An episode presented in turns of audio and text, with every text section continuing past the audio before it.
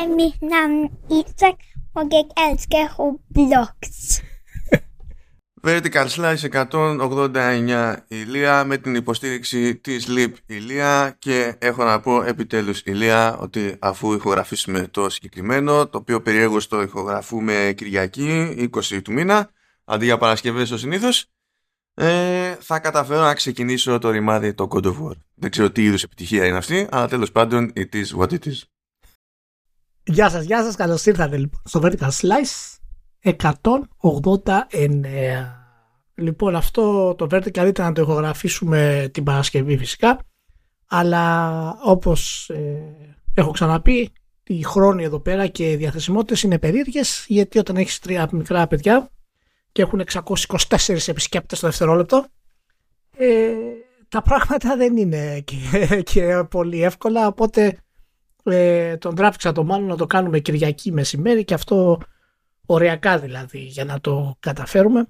Ε, να, οπότε ελπίζω να είστε όλοι καλά. Η εβδομάδα να πάει σούπερ και να πούμε ότι ήθελε ο μεγάλος ο Ιζακ να πει μια, ένα γεια στους, ε, στους φίλους. είναι 8 χρονών και λέει το όνομά μου είναι Ιζακ και αγαπάω το Roblox. Ε, ναι, οπότε ξεκινάμε λοιπόν με αυτές τις ε, περίεργες καταστάσεις και αντικσότητες αλλά με καλή όρεξη και δεν, δεν είμαστε και άρρωστοι αυτόν τον καιρό πάλι, ευτυχώς. Εκεί, εκεί έχουμε, έχουμε φτάσει να λέμε, ε, του, τουλάχιστον δεν είμαστε άρρωστοι. Τουλάχιστον δεν είμαστε άρρωστοι. Ε, να πω και όταν θα, έχετε, όταν θα ακούτε το podcast θα έχει βγει και το βίντεο για τη πορεία της Sony, ένα ιστορικό που κάνουμε με το Ζης Παρασκευιάδη ε, στους RetroX ε, το History Explain λέγεται, το οποίο θα πάρει τα τρία βασικά κομμάτια της Sony στην ιστορία της, πώς δημιουργήθηκαν δηλαδή, από το marketing και ε, τα, τα έχει πάρει ήδη δηλαδή την ώρα που μιλάω, ε, μέχρι το production pipeline αλλά και τις κυκλοφορίες του first party κτλ. κτλ. Να τα εξηγήσουμε πώς έχουν δημιουργηθεί. Ρίξτε του μια ματιά. Θα στείλω το link στο Μάνο. Κατά πάσα πιθανότητα δεν θα το στείλω. Αλλά. Όπως την προηγούμενη φορά. αλλά, εντάξει, ναι, κάπως θα το θυμηθώ. Κάποια στιγμή θα το θυμηθώ. Οπότε φιλιά και στους RetroX ε, στα παιδιά και πολλούς χαιρετισμούς και στο φίλο του Ζήση. Τα χαιρετίσματα, χαιρετίσματα. Χαιρετίσματα και χαιρετίσματα από το Vertical. Λοιπόν, ξεκινάμε. Και ξε, ξεκινάμε βασικά ό,τι εταιρικό μπορεί να φανταστείτε υπάρχει αυτή την εβδομάδα. Δηλαδή, γιατί μπορεί υποτίθεται οι διάφορες αγορές να είναι έτσι σε γιορτινή φάση. Τα χοντρά τα λανσαρίσματα κατά μία έννοια να έχουν γίνει. Αλλά αυτό δεν σημαίνει ότι δεν προχωράει η biz να ναι. Ξεκινάμε. Η Crafton ε, που έγινε γνωστή από το PUBG αλλά τέλος πάντων έχει αλλάξει δομή τώρα είναι λίγο περίεργα, της ανήκουν και άλλα πράγματα ε, αλλά anyway αποφάσισε ότι θα αγοράσει την Neon Giant την οποία Neon Giant μπορεί να θυμάστε από το The Ascent που όταν βγήκε τέλος πάντων έκανε, έκανε ένα κάποιο ντόρο και είναι και μια. Είναι και, τέλος πάντων, είναι περίεργος και, και ζώρικο παιχνίδι. Και θυμάμαι ότι έκατσα να το παίξω λίγο κοπ με το Βασίλειο Γεωργακόπουλο. Και είχε φάει κάποιο σήμα και είμαστε σε μια περιοχή που σε εκείνον δεν έδειχνε πάτωμα. Οπότε έπλεε στον αέρα. Αυτό, αυτό μου έχει μείνει από αυτό το παιχνίδι. Αλλά anyway, δεν έχει σημασία. Συνεχίζει, το, το ρεζουμέ είναι ότι συνεχίζονται οι εξαγορές και ξανασυνεχίζουν οι εξαγορές, διότι μπορεί να πήρατε χαμπάρι έτσι τώρα πρόσφατα ότι φύτρωσε ένα παιχνίδι που λέγεται Somerville, το οποίο νομίζω βγήκε και Game Pass με τη μία. Ε, πετάχτηκε εκεί πέρα η Thunderful και λέει καλή μου Jumpship που ανέπτυξε στο Somerville. Σε αγοράζω, ευχαριστούμε. Ωραία. Καλημέρα. Τώρα θα πείτε τι είναι Crafton, τι είναι Thunderful, Thunderful κτλ. Ε, σημασία έχει ότι βλέπετε ότι ακόμη και πιο μετρίου αναστήματος ας πούμε publishers ούτε καν μετρίου. Δηλαδή η Crafton έχει το PUBG εντάξει ε, προφανώς έχει το κονέ με τη striking distance και θα βγει το δεκαλίστο protocol και τα λοιπά. Αν τα βάλουμε κάτω όμως έτσι, που, ακόμα και αν έχει Giro δεν έχει, κάποιο, δεν έχει συγκλονιστικό output από παραγωγές. Η Thunderful ναι. έχει περισσότερο output ας πούμε. Αλλά δεν σταματάει κανένας καθόλου καθόλου Um, αλλά τέλος πάντων από εξαγορές δεν έχουμε άλλη αυτή τη δόση έχουμε άλλα δράματα όμως μικρά μεγάλα Αμάν. Ε, η Aito Shanghai γίνεται Gearbox Shanghai πράγμα που σημαίνει ότι γίνονται κάτι τέλος πάντων γίνονται κάτι περίεργες τράμπες περνά δηλαδή από εκεί που ήταν στη CDE, που η CDE είναι μια θηγατρική της Embracer που και καλά είναι Crystal Dynamics Eidos κάτι. Εκεί, σε αυτή την ομπρέλα πήγανε τα στούντιο που αγοράστηκαν εκεί πέρα από τη Square Enix. και τέλος πάντων το συγκεκριμένο στούντιο φεύγει από αυτή την ομπρέλα και πηγαίνει στην ομπρέλα της Gearbox. Ε, τώρα να πω την αλήθεια, ποιο είναι ακριβώς το σκεπτικό σε αυτή την περίπτωση δεν ξέρω, αλλά ταιριάζει με μια άλλη κίνηση που επίσης δίνει όγκο στην Gearbox που επίσης είναι στην, στην Embracer. Ε, αλλά αυτό θα μας απασχολήσει λίγο παρακάτω γιατί έχει να κάνει και με άλλα πραγματάκια. Τώρα έχω κάτι, έχω δύο πιο ωραία όμως. Ωραία, τέλος πάντων. Ωραία. Δεν ξέρω αν προλάβει να πάρεις χαμπάρι, Ηλία αλλά έβγαλαν, ε, προέκυψε μια κοινή ανακοίνωση από Riot Games και Ubisoft ε, γιατί λέει θα συνεργαστούν ώστε να καταλήξουν τέλος πάντων σε κάποια αυτοματοποιημένα συστήματα που να χρησιμοποιούνται για το, για το moderation στα, στα παιχνίδια τους. Οπότε ενώνουν δυνάμεις τέλος πάντων με την ελπίδα να φτιάξουν ένα καλύτερο και αποτελεσματικότερο σύστημα με βάση, δηλαδή χρησιμοποιώντας AI, deep learning κτλ. Γι' αυτό λέω για αυτοματισμούς. Έτσι, το ζήτημα θα είναι να προσπαθεί ένα τέτοιο σύστημα να είναι όσο πιο proactive γίνεται. Και ε, η πρώτη μου σκέψη σε αυτό ήταν ε, εντάξει, καλή φάση. Η δεύτερη μου σκέψη ήταν ε, or maybe not. Ε, γιατί τέλος πάντων έπεσα αυτές τις μέρες σε μια περίπτωση, σε μια ιστορία, σε ένα tweet που ήταν από παλιότερη φάση αλλά τώρα επί, επί μας, καλή παράνοια εκεί επανήλθε το, τέλος πάντων ε, κόπηκε το μπαν ε, ήταν ε, μια φυσικός νομίζω που είχε φάει μπαν επειδή είχε ανεβάσει τη φωτογραφία ενός στεροειδή, στεροειδή τι λέω, ενός αστεροειδή και το σύστημα του Twitter το είχε θεωρήσει ρισκέ το περιεχόμενο και είχε φάει μπαν. Δεν ξέρω τι είναι τόσο περίεργο σε ένα αστεροειδή, αλλά το μπαν είχε, είχε, μείνει. Δηλαδή έκανε ένσταση τότε και απλά δεν ενδιαφέρθηκε κανένας. Και όλο αυτό ξεκινάει από λάθος σε αυτόματα συστήματα. Και όταν δεν τα καταφέρνει, ξέρω εγώ, το Twitter ή όταν κάνει ανάλογα λάθη, ξέρω εγώ, το Facebook κτλ. Τι κλίμακα θα έχει η Riot μαζί με τη Ubisoft για να πούνε ότι φτιάχνουμε ένα αυτοματοποιημένο που να μην είναι... Με δεδομένο ότι το συζητούσα αυτό, το συζητούσα με το, με το Σταύρο βασικά που κάνουμε το, το Showrunners, το συζητούσα χτες, κατά τύχη, που λέει ας πούμε ότι τα συστήματα της Riot έτσι όπως είναι τώρα, ε, μπλοκάρουν αυτόματα ας πούμε κάποια τάκα στο chat αν χρησιμοποιείτε κάποια λέξη που η ίδια η λέξη έχει μέσα και N και G. Μπορείς να φανταστείς γιατί, Ηλία; Και N και G. Ναι, ναι, ναι. Αν πετύχει λέξη που έχει και αυτά τα δύο γράμματα, δεν έχει σημασία ποια είναι η σειρά. Ποια είναι η λέξη. Ε, δεν θέλω να την πω στο podcast, αλλά. Ναι, OK, okay, αλλά συνεννοηθήκαμε. Πιστεύω, τέλος πάντων. Δηλαδή, το πιάνουμε το σκεπτικό. Δεν ξέρω αν θες να την πω στα αγγλικά ή στα ελληνικά, αλλά τέλος πάντων. Okay. Κατάλαβα. Ναι. αλλά ξέρεις, άμα αυτή είναι η προσέγγιση. Ε, δεν ξέρω προς τα που θα πάει το συγκεκριμένο καράβι και η συγκεκριμένη ενέργεια που λέγεται Zero Harm in Comms. Και έχω και μια έτσι γενικότερη ένσταση όχι στο moderation. Καταλαβαίνω γιατί χρειάζεται moderation, εντάξει. Απλά αυτή η αιμονή ότι η, ε, αποκλείεται η καλύτερη λύση να είναι να έχουμε περισσότερο κόσμο να τσεκάρει ε, reports και ενστάσεις και να ε, καταλήγει κάπου με μια λογική διαδικασία αποκλείεται αυτή να είναι καλύτερη λύση ε, γιατί υπάρχει φθηνότερη λύση. Άρα η φθηνότερη λύση, πρέπει, που είναι και πιο αυτοματοποιημένη, πρέπει να είναι και καλύτερη. Και πηγαίνουμε στη φθηνότερη λύση. Και σφίγγομαι λίγο. Παρότι δεν διαφωνώ ε, με τη φιλοδοξία. Κοιτάξτε τώρα, υπάρχει, κοίτα, ε, υπάρχουν πολλές πλευρές να το πιάσουμε. Αυτό η πρώτη πλευρά είναι ότι μπορούμε να το πιάσουμε πιο επιστημονικά. Ε, λέγοντας ότι αναπόφευκτα το κομμάτι του AI χρησιμοποιεί deep learning θα φτάσει κάποια στιγμή να είναι ικανό να κάνει σωστό ε, filtering. Ε, θα φτάσει σε αυτό το σημείο. Μέχρι να φτάσει θα έχει πάρα πολλά προβλήματα και πάρα πολλές αλλαγές όπως είναι και φυσιολογικό. Ε, οπότε ε, νομίζω ότι το να ξεκινάμε σε ένα σημείο να, το, να γίνεται αυτό το πράγμα ε, είναι θετικό. Από την άλλη υπάρχει η αρχή που λέει ότι όσο πιο πολύπλοκη γίνεται η τεχνολογία για να αντιμετωπίσει ένα αυξανόμενο πολύπλοκο αποτέλεσμα, τότε αναπόφευκτα επιστρέφουμε στην ε, διαχείριση μέσω ενός ανθρώπου για να μπορέσει να γίνει ε, η διαδικασία ε, όπως πρέπει. Εγώ να σου πω από την άλλη είμαι υπέρ.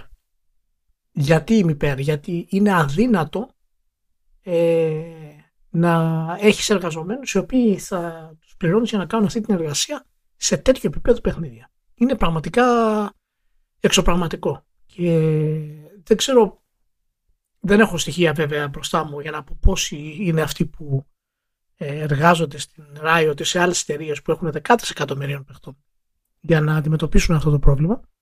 Ε, αλλά νομίζω ότι είναι εκθετικά αδύνατο έτσι όπως πάει η όλη κατάσταση. Θα έλεγα ότι στην αρχή θα πρέπει οπωσδήποτε να, για αρκετά χρόνια ακόμα πιστεύω, να έχουν ε, ε, επιτήρηση από ανθρώπους για αυτό το πράγμα. Γιατί το context παίζει πολύ μεγάλο ρόλο γιατί έτσι μπορεί να καταλήξεις να γίνεις Twitter. Και το Twitter στη μορφή του, ε, του, του banning που κάνει ας πούμε των ε, χρηστών του ε, αυτοματοποιημένα ή που αναγνωρίζει λέξεις έχει να κάνει σίγουρα και με την οτροπία και τη φιλοσοφία του Twitter αλλά είναι κάτι το οποίο νομίζω είναι υπερβολικό και χρειάζεται ένα scale back σε αυτό το πράγμα. Τώρα θα μου πεις όταν το initiative της Riot λέγεται Zero Harm in Comms αυτό, αυτό, αυτόματα, αυτόματα κάνει το όλο ε, εγχείρημα αδύνατο. Όταν πας με την Zero Harm in Comms δεν πρόκειται ποτέ να γίνει αυτό. Πιο καλή ονομασία θα ήταν Context Harm in Comms θα ήταν, θα ήταν ακόμα πιο, θα ήταν πιο πιθανό να, να λειτουργήσει. Δηλαδή κάποιο harm θα το αφήσουμε γιατί δεν μπορούμε να το ελέγξουμε υπό αυτή την έννοια. Αλλά εντάξει, προφανώς είναι marketing αυτό και το καταλαβαίνω. Και πού να πιάναμε και το ζήτημα του τι ανα πάσα ώρα και στιγμή και αναγεωγραφική περιοχή εστί harm. γιατί άλλο, άλλο πανηγύρι πέρα. Γιατί δεν υπάρχει καν συμφωνία ως προς αυτό. Ξέρεις, είναι, καταλήγεις με ένα ναι, ελάχιστο ναι. κοινό παρονομαστή ας πούμε και Άγιος ο Θεός μετά. Εντάξει. Γενικά αυτή η πρεμούρα με το, με το AI ε, σε διαφόρους κλάδους έτσι με, με σφίγγει λίγο γιατί έχει τέτοιο, υπάρχουν πολλοί που το ευαγγελίζονται αλλά δεν, δεν μου με πείθουν ότι κάνουν τον κόπο να σκεφτούν τι δικλείδες χρειάζονται. Δηλαδή, καθόμαστε και λέμε AI και deep learning και τα λοιπά, αλλά στην πραγματικότητα όλα αυτά δεν είναι AI. Δεν υπάρχει κάτι που κάνει δεν υπάρχει συλλογιστική από πίσω. Υπάρχουν ε, ερεθίσματα, υπάρχουν πιθανότητες, υπάρχουν ε, τέτοια πράγματα. Και είναι φυσιολογικό να γίνουν, να γίνουν λάθη. Και πάντα ως προς αυτό, δηλαδή, χρειάζεται έστω στο τέλος της διαδικασίας και ανθρώπινο input. Απλά ε, οι εταιρείες δεν γουστάρουν να πληρώνουν το ανθρώπινο input. Αυτό είναι που με, με ζορίζει ναι, σε μα... κάτι τέτοιες περιπτώσεις. Ναι, ναι, ναι, αλλά αυτό δυστυχώς είναι κάτι που νομίζω ότι πρέπει να το πάρουμε απόφαση ότι δεν θα αλλάξει. Δηλαδή οι εταιρείες δεν πρόκειται να πληρώσουν κάτι που να αποφύγουν. Είναι αδύνατο. Οπότε αν κάνουν τώρα μια επένδυση η οποία είναι φυσικά πολύ μεγάλη και σε R&D αλλά και σε testing ε, και τραβάει χρόνια, δεν είναι κάτι το οποίο ξέρεις, το, το φτιάξαμε, λειτουργήσε αύριο. Ε, είναι, ναι, ε, νομίζω είναι κάτι που πρέπει απλά να το καταπιούμε αυτό μάλλον. Δεν πρόκειται οι εταιρείες να ασχοληθούν με το context του ανθρώπινου context που θέλουμε εμείς ε, και από κάποια στιγμή και μετά πιστεύω ότι λόγω του, των 100 θα γίνει και ασύμφορο ε, και για τις ίδιες τις, ε, τις εταιρείες. Ε, οπότε πάλι αυτό να το ξαναπούμε ότι όλα αυτά έχουν να κάνουν και με το initiative που δεν υπάρχει από κάποια κεντρική αρχή ε, στα video games. Δηλαδή κάποια στάνταρ που πρέπει να οριοθετηθούν να ισχύουν για όλα τα video games. Και υπάρχει και νομικό, ε, υπάρχει και νομικό κενό. Γενικά υπάρχει νομικό κενό. Ναι. Ε, οπότε αυτό ξεκινάει από πολλές, ε, από πολλές πλευρές. Και τώρα η κάθε εταιρεία να κάνει policing ας πούμε με τα δικά της, καταλαβαίνεις ότι κάθε law, κάθε νόμο που θα βάλει μέσα θα ταιριάζει στο στυλ της. Οπότε Ε, καλά. άλλη εταιρεία δεν δεν θα το ακολουθήσει. Τέλος πάντων, ε, ε, το, το βλέπω θετικά ο, σαν γενικό. Και με την νομική τάση που επικρατεί, διαφωνώ βασικά. Γιατί επειδή είναι πάρα πολύ δύσκολο αυτό το εγχείρημα, όντως, σε, σε κλίμακα, ε, στην ουσία οι, σιγά σιγά οι εταιρείες πιέζονται ε, να, να αναλάβουν οι ίδιε σχετική ευθύνη. Δηλαδή η νομοθεσία Ναι. που προσπαθεί να περάσει κάθε μπάντα και, η- και η Ευρωπαϊκή Ένωση δηλαδή, προσπαθούν να τα ρίξουν στην εταιρεία τεχνολογίας. Και η εταιρεία τεχνολογίας δεν θα ενδιαφερθεί για το τι ακριβώς ισχύει στην Ελλάδα, τι ακριβώς ισχύει στην Νορβηγία, τι ακριβώς ισχύει στην Ιρλανδία, δεν ξέρω και εγώ τι. Θα ενδιαφερθεί πρωτίστως για να μην φάει αγωγή. Αυτό θα, θα, την- θα την νιάξει. Ναι, ναι, ναι. Αλλά όχι, τέλος ναι, πάντων, Ναι, είναι- αυτή, αυτή είναι. Ναι. η ερώτηση. Ωραία, προχωράμε. Anyway, πάει αυτό. Θα κάνουμε μία στάση στην NetEase, διότι ανοίγω το, το inbox μου σε κάποια φάση, ξημερώματα και μου έρχεται ένα δελτίο τύπου και λέει NetEase, ναι καλησπέρα, ε, η εμπειρία μας με, τη, με την Blizzard Entertainment ολοκληρώθηκε. Μετά από 14 χρόνια και Ευχαριστώ. στην ουσία ω- ωραία ήτανε, αλλά no more. Ξέρω εγώ.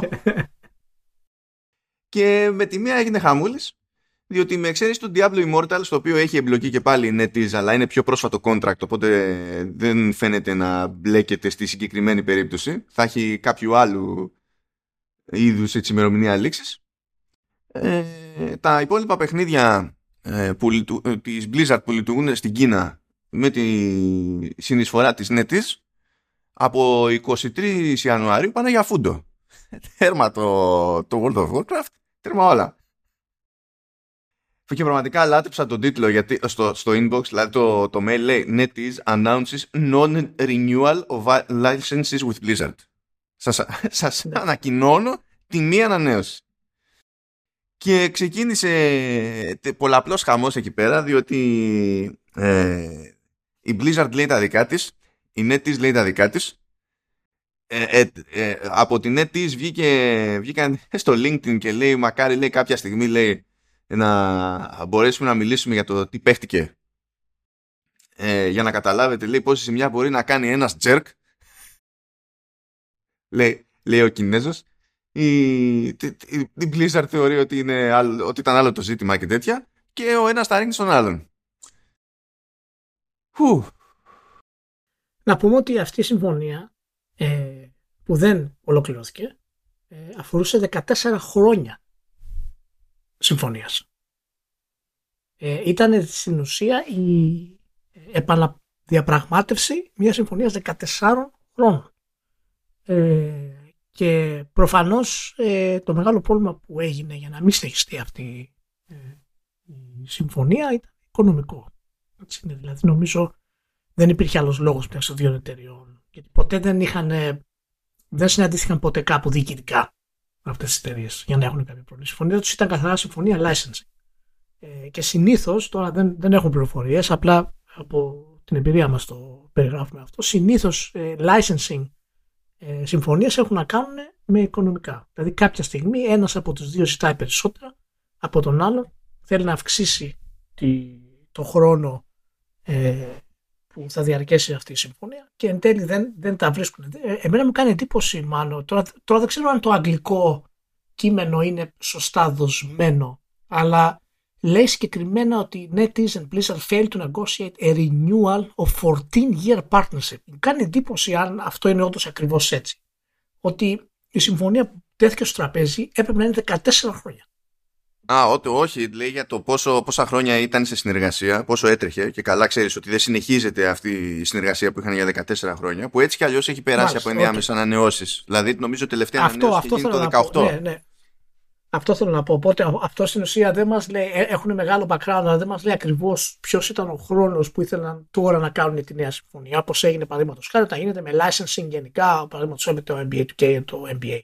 Π.χ. που ξέρεις ότι η συμφωνία είναι 10 χρόνια. Π.χ. Και μπορείς έτσι να κάνεις μια πιο ε, ασφαλή ας πούμε ε, ανάλυση. Ε, πάντως μιλάμε για όλους τους τίτλους. Έτσι, δηλαδή από 23 Ιανουαρίου και μετά στην Κίνα Diablo 3, Hearthstone, Heroes of the Storm, Overwatch, Starcraft, όλη η σειρά. Warcraft 3 Reforged, καλά αυτό δεν χάνουν και πολλά. Και World of Warcraft ε, θα είναι θα σταματήσουν να πολλούνται στην, ε, στην Κίνα με νέα κομμάτια. Και η Blizzard φυσικά θα ψάχνει τώρα πάρα πολύ να βρει νέους ε, συνεργάτες. Κάτι, κάτι έπαιξε και με τη Microsoft, δεν ξέρω πώς το κόβεις αυτό. Λοιπόν, ε, εδώ πιστεύω ότι δουλευόμαστε, διότι ε, η NetEase παραπονιέται για, τη, για αυτά που ζητούσε η Activision Blizzard. Ε, η Activision Blizzard παραπονιέται για το ότι η NetEase ε, ήθελε αυξημένο έλεγχο ε, στο, στο κουμαντάρισμα του brand στη, στην ναι. Κίνα. Το οποίο ποιος θα δεχόταν τώρα από ένα σημείο και έπειτα. Χαίρομαι πολύ. Ε, και μέσα σε όλα, τελείως τυχαία, τελείως τυχαία, η Activision Blizzard λέει σταμάτησε τη διαπραγμάτευση με την NetEase αρχές του 2022 όταν ανακοινώθηκε το, ενδια... το ενδιαφέρον της Microsoft να την εξαγοράσει. Απλά βλεπόμαστε. Ναι, τέτοιο ναι. level. Αν και το πραγματικό δούλευμα, αυτό μου άρεσε πάρα πολύ που το πέτυχα σαν λεπτομέρεια, λέει ότι τελείως τυχαία ε, ξεκίνησε η συνεργασία της Blizzard με την NetEase όταν έβγαινε το, το Wrath of the Lich King και σταματάει τώρα που βγήκε ε, το, και κράτησε μέχρι την επαναφορά, την επανέκδοση του Wrath of the Lich King αλλά για το Classic του World of Warcraft. Ή από Lich King σε Lich King αυτή η συνεργασία. Έτσι πήγαν τα 14 χρονάκια. Ναι, τέλος πάντων, ε, ότι προφανώς θα αναζητήσει κάποιο είδους συνεργάτη, θα αναζητήσει. Βέβαια, τα πράγματα είναι πιο σφιχτά από ό,τι ήταν με τις αδειοδοτήσεις στη, στην Κίνα και οι άδειες δεν μεταφέρονται. Δηλαδή, έχει ένα πολύ περίεργο σύστημα η Κίνα. Πώς πηγαίνεις και λες θα εκδώσω ένα βιβλίο και παίρνω ISBN. Ε, έτσι παίρνεις και καλά και για, το, και για το προϊόν σου. Ακόμα και αν αυτό το προϊόν δεν είναι ήδη έτοιμο κάτι συγκεκριμένο κτλ ο, ο publisher θα υδρώσει και θα έχει ένα μάτσο άδειε στα, στα χέρια του και μπορεί να τις χρησιμοποιήσει για να καταφέρει να βγάλει κάποιο προϊόν. Το ότι φεύγει αυτό το προϊόν και, ε, και πάει κάπου αλλού, αλλά το προϊόν προϋπήρχε και ήταν γνωστή ποσότητα για την Κίνα, ας πούμε, δεν την ενδιαφέρει την Κίνα. Πρέπει να πάρει άλλο ε, license για να καταφέρει να βγει. Και αυτές οι διαδικασίες, ακόμα και αν πεις ότι εντάξει γνωριζόμαστε εδώ, καλά τα πάμε, δεν έχει εκνευρίσει κανένας κανέναν, ε, λες, βρήκα συνεργάτη, αν το ξεκαθαρίσεις το κομμάτι της άδειας σε έξι μήνες, τυχερός. Οπότε ε, θα μου κάνει εντύπωση έτσι και καταφέρουν και μέχρι τα τέλη Ιανουαρίου είναι έτοιμοι για κάποιο είδους μετάβαση. Εκτός αν έχουν ρίξει τόσο δούλευμα στην NetEase ας πούμε και την έχουν ψήσει την όποια διάδοχη κατάσταση και ξέρω εγώ γυρίσουν διακόπτες αλλά χλωμό το κόβω δεν ξέρω αλλά fun stuff. Ναι, δεν νομίζω ότι τέτοιο, αλλά ναι, θα, θα έχει ενδιαφέρον να δούμε τώρα και τι άλλες συμφωνίες θα κάνουν. Γιατί η πλάκα βέβαια είναι ότι το Diablo Immortal δεν επηρεάστηκε συμφωνία. γιατί είναι, γιατί είναι, έχει αναπτυχθεί μαζί με την NetEase. Οπότε, OK, okay. είπαμε να το αφήσουμε απ' έξω το Diablo Immortal, το οποίο πάει και καλά βέβαια. Εντάξει, μόλις το βγάλαμε και όλα σκρίμα το παιχνίδι, εντάξει, ξέρω εγώ. Ε, ναι, μην το πει χαλάσουμε τα τζαχαρένια μας τώρα για το Diablo Immortal. εντάξει. Άστο εκεί να είναι πέμπτο στις πωλήσεις στην Κίνα 400 εκατομμύρια. Ωραία. Ε, από σπόντα, δηλαδή περιέργως θα μείνουμε στη, στην Activision Blizzard παρότι το σχόλιο είναι για την Google. Ε, Τέλος πάντων τρέχουν οι μανούρες εκεί πέρα με τη, την Epic και την Google όπως προχωράει και η μανούρα της Epic με, τη, με την Apple. Ε, αλλά αυτό που προέκυψε από τη διαδικασία από Google μεριά είναι ότι ε, το, το 2020 φαινόταν ότι η Activision Blizzard ήθελε να φτιάξει δικό της App Store για την πάρτι της το οποίο θα το έκανε κάποιος σε ε, sideload σε, σε Android smartphones και τέτοια. Ναι. Και ότι το είχαν πάρει, είχα πάρει στην Google και δεν τους πολύ άρεσε. Παρότι τεχνικώς δεν απαγορεύεται αυτό το πράγμα. Ε, Απαγορεύεται. Πρώτα απ' όλα προφανώς δεν είναι παράνομο. Αλλά έτσι κι αλλιώς η Google τεχνικώ δεν σου λέει δεν μπορείς να το κάνεις. Αλλά αυτό δεν σημαίνει ότι διασκεδάζει όταν το κάνεις. Και προέκυψε λοιπόν στα, στα έγγραφα που κατατέθηκαν και παρότι έκανε μια προσπάθεια εκεί η Google να μην βγουν οι λεπτομέρειες προς τα έξω, ε, η έδρα διαφώνησε και λέει έτσι όπως είναι, αντεγιά, ούτε άστα reduction. Έσκασε λοιπόν η Google 360 εκατομμύρια στην Activision Blizzard για να μην φτιάξει δικό της App Store σε Android. κάλμπεις να... Ε, ξαναπες αυτό. 360 εκατομμυριάκια. Θα μου βγάλεις ανταγωνιστικό προϊόν στην πλατφόρμα μου; Δεν είναι ωραίο. Πάρε 360 και το προχωράμε. συζητάμε. Προχωράμε. Οκ, εντάξει. Οκ, εντάξει. κα- α- Αυτό είναι. Αυτό είναι μάλλον. Αυτό. είναι. Αυτό σε κάνει να εκτιμάς λίγο, ε, ε, λίγο την Apple για τους λάθος λόγους. Διότι ε, η Apple θα σου πει δεν στο- δεν στο επιτρέπω. Μα δεν με νοιάζει. Μα γιατί, γιατί έτσι ρε. Αυτό θα σου πει τέλος, δεν υπάρχει. Η Google θα σου πει εμείς εδώ Θα είμαστε... πει- θα αν- πει, ρε. α, ναι, α, α, ε, εντάξει, Δεν λέει τώρα. ρε η Apple. Συγγνώμη. Όχι, η όχι. Google θα πει ρε, αλλά, αλλά η Apple δεν λέει ρε. Σε παρακαλώ. Όχι, όχι. Και ειδικά ο Κουκ δεν μπορεί να κουνήσει Σε μια σημαία στη Φόρμουλα 1 με, με στόμφο. Θα πει ρε, δεν το πιστεύω. Αλλά τέλος Όχι. πάντων. οκ. Όχι, όχι. Ε, ε, ε, ναι, αλλά η, η Google που λέ- σου λέει εμείς εδώ το έχουμε, δεν υπάρχει πρόβλημα. Κάνετε ό,τι θέλετε. Είμαστε super duper ανοιχτοί. Αλλά, αλλά. Όπα, όπα. Όπα, πάρε, πάρε κάτι ψηλό. εκεί πέρα. Ε, Ωραία, ωραία, ωραία. Ωραία. 360 εκατομμύρια. ρε. Ναι, ναι, μου- μου μου θυμίζει τη βάλω. Χίπι, χίπι, χίπι. Όπα, ωραία, ωραία, ωραία. Όπα, όπα, πολύ, πολύ πάει. Βε- ε, βέβαια, η- η- χι- το α- χειρότερο ανάλογο, το οποίο είναι συνδυαστικό Google με Apple, είναι ότι ε, δίνει τρελά λεφτά η Google στην Apple, ώστε να είναι default search engine σε, σε Safari. Όχι να είναι το μόνο, σε αφήνει να τα αλλάξεις. Αλλά να είναι όταν πρωτοξεκινάει, ρε παιδί μου, τα ανοίγεις το μηχανάκι της συσκευή κτλ. Το default να είναι Google. Έχει πάρει τα αυτή σου νούμερο, Ηλία. Γιατί κάθε φορά που το ανανεώνουν αυτοί το πηγαίνουν χρόνο-χρόνο, το πηγαίνουν και πιο- περισσότερα λεφτά. Αλλά έχει πάρει ε, ταυτί σου νούμερο. Όχι, όχι. Κοίτα, στην τελευταία καταμέτρηση για, την τρέχους, για το τρέχον έτος ήταν 15 δις.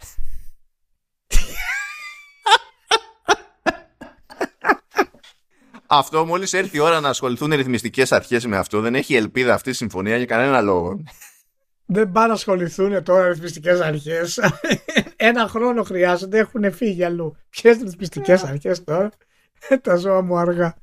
Πραγματικά εγώ πιστεύω ότι άμα ανοίξει το και καλά το iOS, αν υποχρεωθεί, που τεχνικώς υποτίθεται με ευρωπαϊκή νομοθεσία θα υποχρεωθεί, αλλά το, το ξεκλείδωμα του τέλος πάντων από το ένα και μοναδικό App Store της Apple θα έχει λιγότερη φύρα στο τζίρο της Apple από το να χάσει η Apple 15 δις που έπαιρνε μέσα σε ένα χρόνο για, τη, για Google Search. Δεν πιστεύω ότι θα είναι μεγαλύτερη ήττα από εκεί πέρα. Αλλά τέλος πάντων, οκ. Μιλώντας για ήττες, προέκυψαν εκεί πέρα κάτι ε, προέκυψε αίτη- αίτηση ευρεσιτεχνίας από Sony μεριά που λέει ότι τέλος πάντων ψάχνεται. Αυτό δεν σημαίνει ότι θα καταλήξει σε κάτι στην πράξη διότι πολλές τέλος πάντων ε, πολλά αιτήματα ευρεσιτεχνίας γίνονται κατά μία έννοια έτσι βολιδοσκοπικά ή και αμυντικά. Οπότε είναι όλο σχετικό. Αλλά ψάχνετε και εκείνη λέει με NFT και blockchain technology σε games. Καλά, εντάξει. OK. OK. Ναι. Το, Ναι. το, πα- το απόλυτα φυσιολογικό μου φαίνεται. Ε, ναι. Και, Εντάξει. και Nintendo είμαι σίγουρος ότι το κάνει, απλά η Nintendo δεν το αποκαλύπτει τώρα. Θα το, το κάνει κρυφά από κάτω. Η Nintendo γιατί να το κάνει για, από τη στιγμή που σου πουλάει για πάντα τα παιχνίδια της full price, δεν καταλαβαίνω. Ποιος ο λόγος; Γι' αυτό λέω, το, το, το κάνει κρυφά τώρα. Το κάνει κρυφά. Ναι. Θα, θα φτιάξει κάποια άλλη εταιρεία, ρε παιδί μου, η οποία θα, κάνει, θα πουλάει Μάριο και στα φλακτά, γιατί πάντα πουλάνε αυτά. Μάλιστα. Οκ. Ναι, δεν μου κάνει εντύπωση, να σου πω την αλήθεια.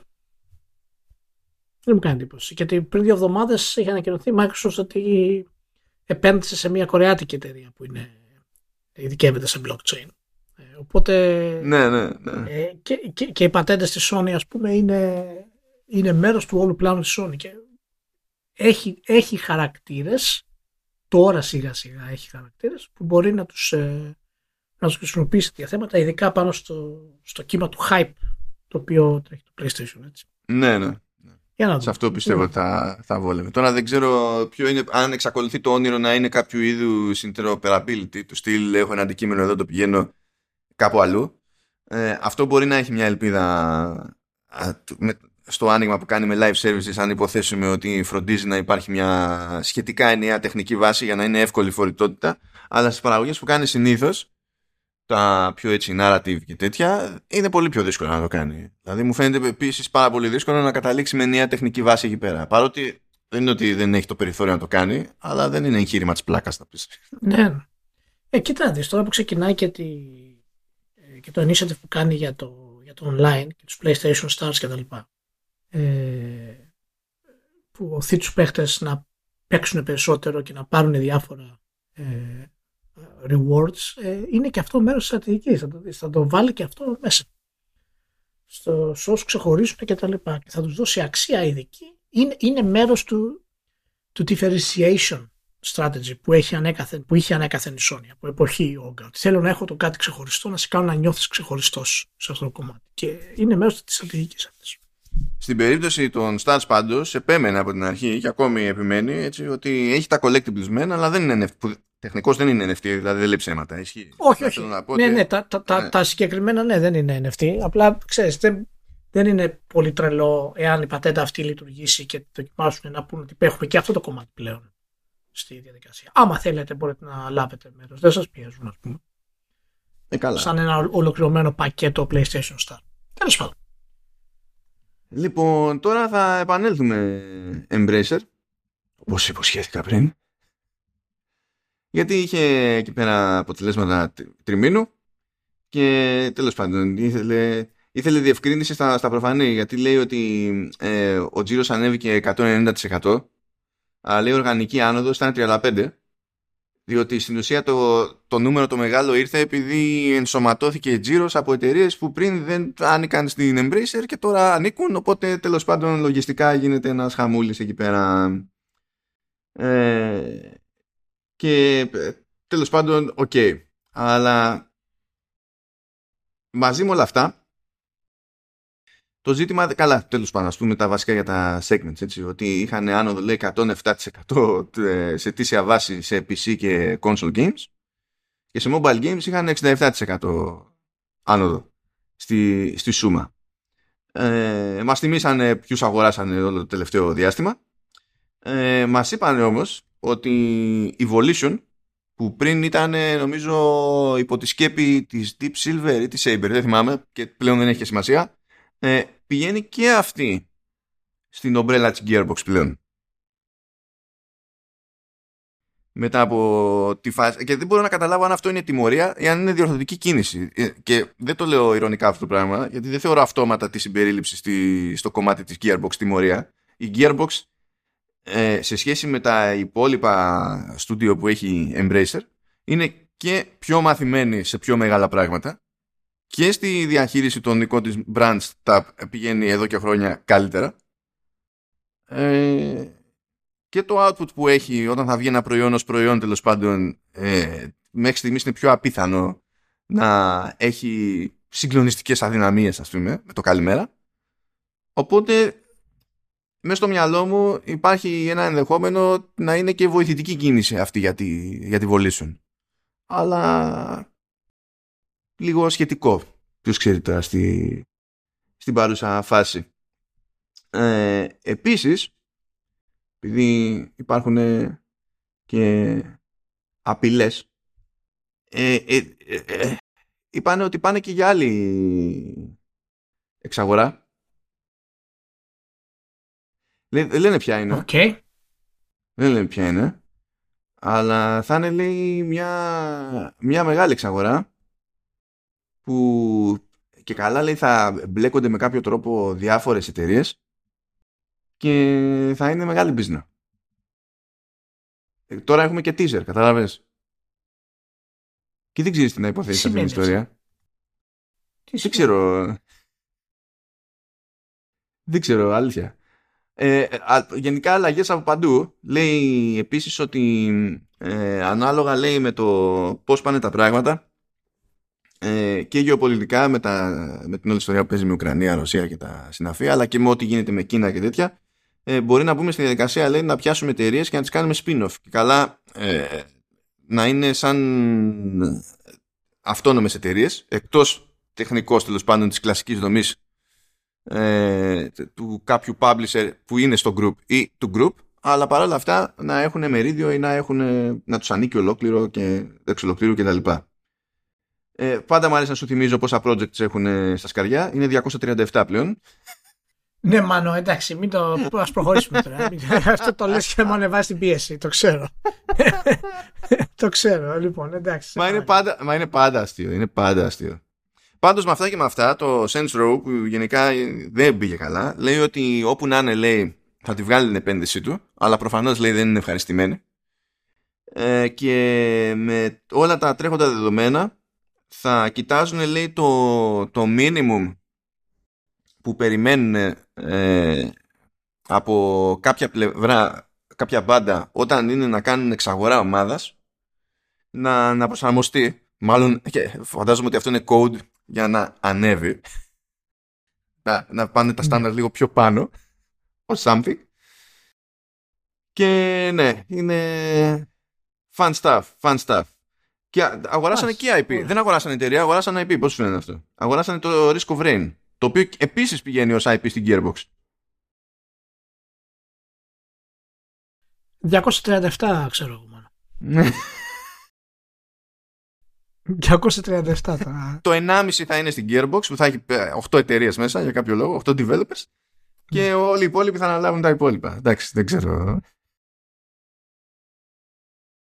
Λοιπόν, και τώρα έχουμε...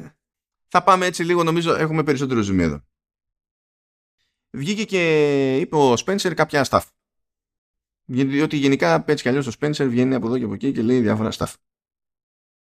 Ε, στο πλαίσιο του α, μιας εμφάνισης στο Decoder Podcast του The Verge ε, είπε να πει πέντε πράγματα που προφανώς θα λέει και για να τα ακούνε και οι ρυθμιστικές αρχές αλλά αυτό δεν σημαίνει ότι είναι ντε και καλά εκτός του πιο χρόνο λέει τέλος πάντων ότι η σκέψη λέει ότι ε, για, στη φάση με την Activision το μόνο που μετράει πάνω απ' όλα είναι, είναι το Call of Duty σε, σε κονσόλες. Λέει αυτό είναι τίποτα. Λέει αυτό είναι, αυτό είναι φαντασίωση αυτό λέει είναι μια ιδέα που μάλλον λέει, είναι δημιούργημα του ανταγωνιστή μας στις κονσόλες. Ε, διότι για εμάς έχει ειδική βαρύτητα λέει για το mobile διότι ως Microsoft δεν έχουμε κάποιο πάτημα σοβαρό σε mobile. Και από την πλευρά μας δεν νοείται να προχωρήσει το, το Xbox ως business γενικά, δεν λέμε το, την κονσόλα τώρα, ως business γενικά, ε, χωρίς να έχει κάποιο είδους ε, εκτόπισμα σε mobile. Το οποίο ακόμα για να το λέει στα ψέματα τέλος πάντων, για να τα ακούνε κάποιοι, δεν μπορείς να πεις ότι είναι εκεί εκτός τόπου και χρόνου. Διότι minimum είναι γνωστό ότι κάποιες εταιρείες είναι mobile. Ε, κάποιες εταιρείες λέω. Κάποιες αγορές είναι mobile first. Αν θες να έχεις παρουσία εκεί πέρα, κάτι θα πρέπει να κάνεις σε mobile. Όπως και να το κάνεις. Και εδώ που τα λέμε, αν το βάλουμε κάτω σε πολύ τεχνικό και τυπικό επίπεδο, αν βάλουμε το T0 κάνεις ετήσια βάση στο Call of Duty και T0 κάνεις ετήσια βάση στο Candy Crush, ε, που όλα ανήκουν στην Activision Blizzard, δηλαδή και το, και το ένα και το άλλο, ε, δεν τίθεται θέμα. Δεν υπάρχει σύγκριση στο λεφτό. Just saying. Όχι, αλλά εντάξει, ότι η συμφωνία ε, έχει γίνει ειδικά επειδή η Microsoft έχει ε, βλέψεις στα, στα κινητά μου φαίνεται λίγο τραβηγμένο. Όχι, όχι ειδικά, όχι ειδικά, αλλά ότι τους νοιάζει, το πιστεύω ότι τους νοιάζει. Ναι, ναι, ναι. Ε, γιατί υπάρχουν φήμες ότι αυτό είναι το βασικό κομμάτι και δεν μου κάνει εντύπωση γιατί υπάρχει πιθανότητα για μένα ότι αυτά είναι και φήμες οι οποίες ίδια η Microsoft σπινάρει. Με, με την έννοια ότι φυσικά ότι αν αλλάξεις το narrative για την εξαγορά και επικεντρωθείς στα mobiles ε, θα είναι πιο εύκολο για τις ρυθμιστικές αρχές ε, να σου δώσουν το, το OK.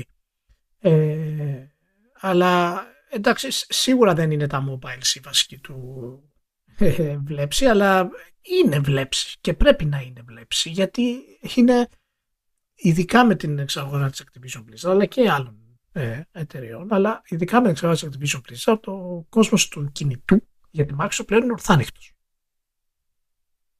και είναι κάτι το οποίο πρέπει ε, να το κυνηγήσει ε, η Microsoft. Αλλά η ιδέα, αυτό το spin που κάνει η Sony για το ότι η εξαγορά είναι μόνο το Call of Duty στις κονσόλες ε, και πλέον ο Spencer έχει έχει βγει και είπε ότι ε, θα, το PlayStation θα είναι για πάντα στο ε, το Call of Duty θα είναι για πάντα στο PlayStation ε, ό,τι και να σημαίνει ε, αυτό ε, δείχνει ότι όντως τη Microsoft δεν την καίει ιδιαίτερα και δεν νομίζω ότι πρέπει να την καίει ιδιαίτερα ε, η περίπτωση του Call of Duty. Ε, και θα έχει πάρα πολύ πλάκα να δούμε πραγματικά τι έσοδα έχει φέρει παραδείγματος χάρη. Είναι τώρα πόσο μισός χρόνος στον Diablo Immortal στην Κίνα. Ε, με τον Ιούνιο. Μόνο, ναι, μόνο το κομμάτι, ε, γιατί είναι συμπαραγωγή είπαμε την αιτή, μόνο το κομμάτι πούμε, που τα κέρδη τα οποία αποφέρει το Diablo Immortal στην Activision Blizzard και μέσω αυτής φυσικά στη Microsoft θα έχει ενδιαφέρον να δούμε πόσο είναι ε, για αυτά που πηγαίνουν πίσω στη Microsoft. Οπότε ε, δεν ξέρω τι άλλο μπορούμε να, να, να, για, για ποιο λόγο να επικεντρωθούμε ακόμα ε, στο Call of Duty στην όλη φάση. Ε, και αυτό το βγάζουν και από τον narrative Microsoft σιγά σιγά. Ε, Πάντως ο Spencer έκανε παρόλα τις προάλλες που είπε ε, Call of Duty στο PlayStation για πάντα. Έχει πλάκα γιατί... Εντάξει, ναι, είναι, είναι από αυτές τις χαζομάρες που το, το ξέρει ότι είναι χαζομάρα να το πει αυτό. δεν λέμε ότι, ότι δεν το ξέρει προφανώς. Ε, το ξέρει, το ξέρει. Μου φαίνεται, μου φαίνεται είναι το τέτοιο, ξέρεις, γάμο, το καντήλι, θα το πω και στο διάλογο, δεν, δεν τους αντέχω άλλο αυτό το πράγμα. Έχω ασχοληθώ και με άλλα πράγματα, ας πούμε. Κάπως έτσι μου φαίνεται. Βγήκε στο τέτοιο, έχει μια συνέντευξη εδώ πέρα με το... Που είναι πάλι από το τέτοιο, νομίζω από το podcast είναι, αυτό είναι από το podcast. Το, ε, ε το decoder του The Verge, έτσι, το τρέχει στη συγκεκριμένη περίπτωση τέλος πάντων ο Νίλαϊ Πατέλ. Ο οποίος Νίλαϊ Πατέλ είναι αυτός που κάνει τα κουμάντα στο The Verge. Ε, το, γενικά τον παρακολουθώ αυτόν και ενίοτε έχουμε κάτι φιλοσοφικές διαφορές τεχνικός, αλλά το, ε, μου αρέσει που, σκέψου τώρα, είναι σε, είναι σε μεγάλο μέσο. Ε, ε, έχει, έχει το κουμάντο θα μιλήσει με τον Phil Spencer θα, βγάλει, θα ετοιμάσει υλικό για το ότι μίλησε με τον Phil Spencer και η δημοσίευση θα λέει Phil Spencer really wants you to know that native Call of Duty will stay on PlayStation. Δηλαδή είναι με, με τη μία παίζει σάρκασμα αλλά Τέλος πάντων, το, τον ρώτησε, του είπε εκεί πέρα για το forever της υπόθεσης. Και έχει πλάκα και λέει, ναι, εντάξει, λέει, δεν πρόκειται να φτιάξουμε λέει, μια σύμβαση, ένα συμβόλαιο που να, λέει, να έχει τη λέξη λέει, μέσα forever, γιατί δεν θα μας αφήσει ποτέ κανένας ε, ε, δικηγόρος στο σύμπαν. να, να γράψουμε τη λέξη forever. Περίεργο. Θα φάει, θα φάει πόρτα δηλαδή. κατευθείαν από, από το τμήμα συμφωνιών θα φάει πόρτα κατευθείαν. Αλλά λέει δεν έχω πρόβλημα να κάνουμε έτσι μια ε, μακράς πνοής ξέρω εγώ δέσμευση και τα λοιπά και δεν το λέω ώστε να ξυπνήσουμε μια μέρα λέει να έχει έρθει το PlayStation 7 και να πω αχά δεν υπογράψαμε για παραπάνω τώρα θα το εξαφανίσω αλλά αυτό με το Forever ήταν λίγο awkward σαν σύλληψη. Άλλο πράγμα που προέκυψε ήταν για το Keystone το Keystone και καλά ήταν η ε, κωδική ονομασία του ας το πούμε streaming box που ε, έστεινε για gaming η, η Microsoft. Ε, που μάθαμε νομίζω πέρυσι προέκυψε αυτό ή νωρίς φέτος δεν θυμάμαι τώρα το, το timing ότι τέλος πάντων γινόταν αυτή η προσπάθεια αλλά ξεκίνησε από την αρχή διότι εκεί που είχε φτάσει το πράγμα δεν τους βόλευε. Και αυτή τη φορά είπε δύο πράγματα παραπάνω σχετικά με το ποιο ήταν το πρόβλημα. Γιατί λέει ότι για να έχει νόημα λέει για μας αυτό το προϊόν θέλουμε να καταφέρουμε να το πουλάμε 99 μέχρι 120, τέλος πάντων 100 με 130 δολάρια. Θέλουμε να πέσουμε κάπου εκεί λέει στο, σε εύρος τιμής. Και θα πει κάποιος καλά 90, δηλαδή 100-130 δολάρια γιατί δεν είναι άξιο να φτιάξουν ένα streaming box που να το συνδέεις κάπου, να δίνει εικόνα, να συνδέεται με το δίκτυο και να τραβάει να τραβάει στην ουσία να, να φέρνει βίντεο από το web γιατί αυτό είναι το ε, και είπε ότι το πρόβλημά του στην πραγματικότητα είναι το χειριστήριο. Γιατί λέει εμείς θέλουμε αυτό να το δίνουμε με χειριστήριο. Και μόλις βάλεις και το χειριστήριο στην όλη υπόθεση που στην ουσία το χειριστήριο είναι τα μισά λεφτά αυτό το τέτοιο που έχουν βάλει ο στόχο τα μισά λεφτά είναι στη τώρα. Στη χοντρική δεν είναι τα μισά λεφτά, αλλά τέλος πάντων έστω ότι, έστω ότι. Είναι ουσιώδες μέρος του συνολικού ε, αυτού τέλος πάντων κόστους το χειριστήριο. Πράγμα που σημαίνει ότι είναι ακόμη πιο μεγάλη μανούρα να πεις ότι φτιάχνω αυτό που θέλω και δεν είναι τελείως ξέρω εγώ μπρίκι ως κατασκευή γιατί δεν είναι ότι χρειάζεται να είναι fancy το hardware στα αλήθεια τώρα για να το κάνουν αυτό να δουλέψει. Δηλαδή που έχουμε φτάσει; Εδώ το Apple TV 4K έχει 130. Δηλαδή πλέον δεν, δεν γίνεται. Και έχει, μέσα και το, και έχει μέσα και remote, ας πούμε. Που δεν είναι το ίδιο πράγμα, θα πει κάποιος, αλλά τέλος πάντων. Ναι. Λογικό πάντως να τραβάνε αυτό το ζόρι και λογικό να θέλουν να το δίνουν με χειριστήριο. Για φαντάσου να το δίνανε χωρίς χειριστήριο. Δεν θα πήγαινε πουθενά αυτό.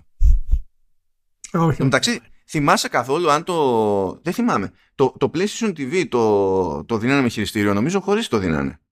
Το θυμάσαι εκείνο; Χωρίς ήταν το PlayStation TV. Τι, φο- τι φοβερή σύλληψη που ήταν αυτή. Τι, τι Ε, dead on arrival που, τρομερής. που ήταν αυτό. Ακόμη έχω ένα. Α, ναι. ναι, Α, ναι, ναι. έχω ένα. Δεν το ξέρω αυτό. Είναι δηλαδή. ότι- Αυτό το, το είχα βάλει και λέω νο- normal σύλλη- σύλληψη, normal σκέψη σε τελείως έτσι high concept.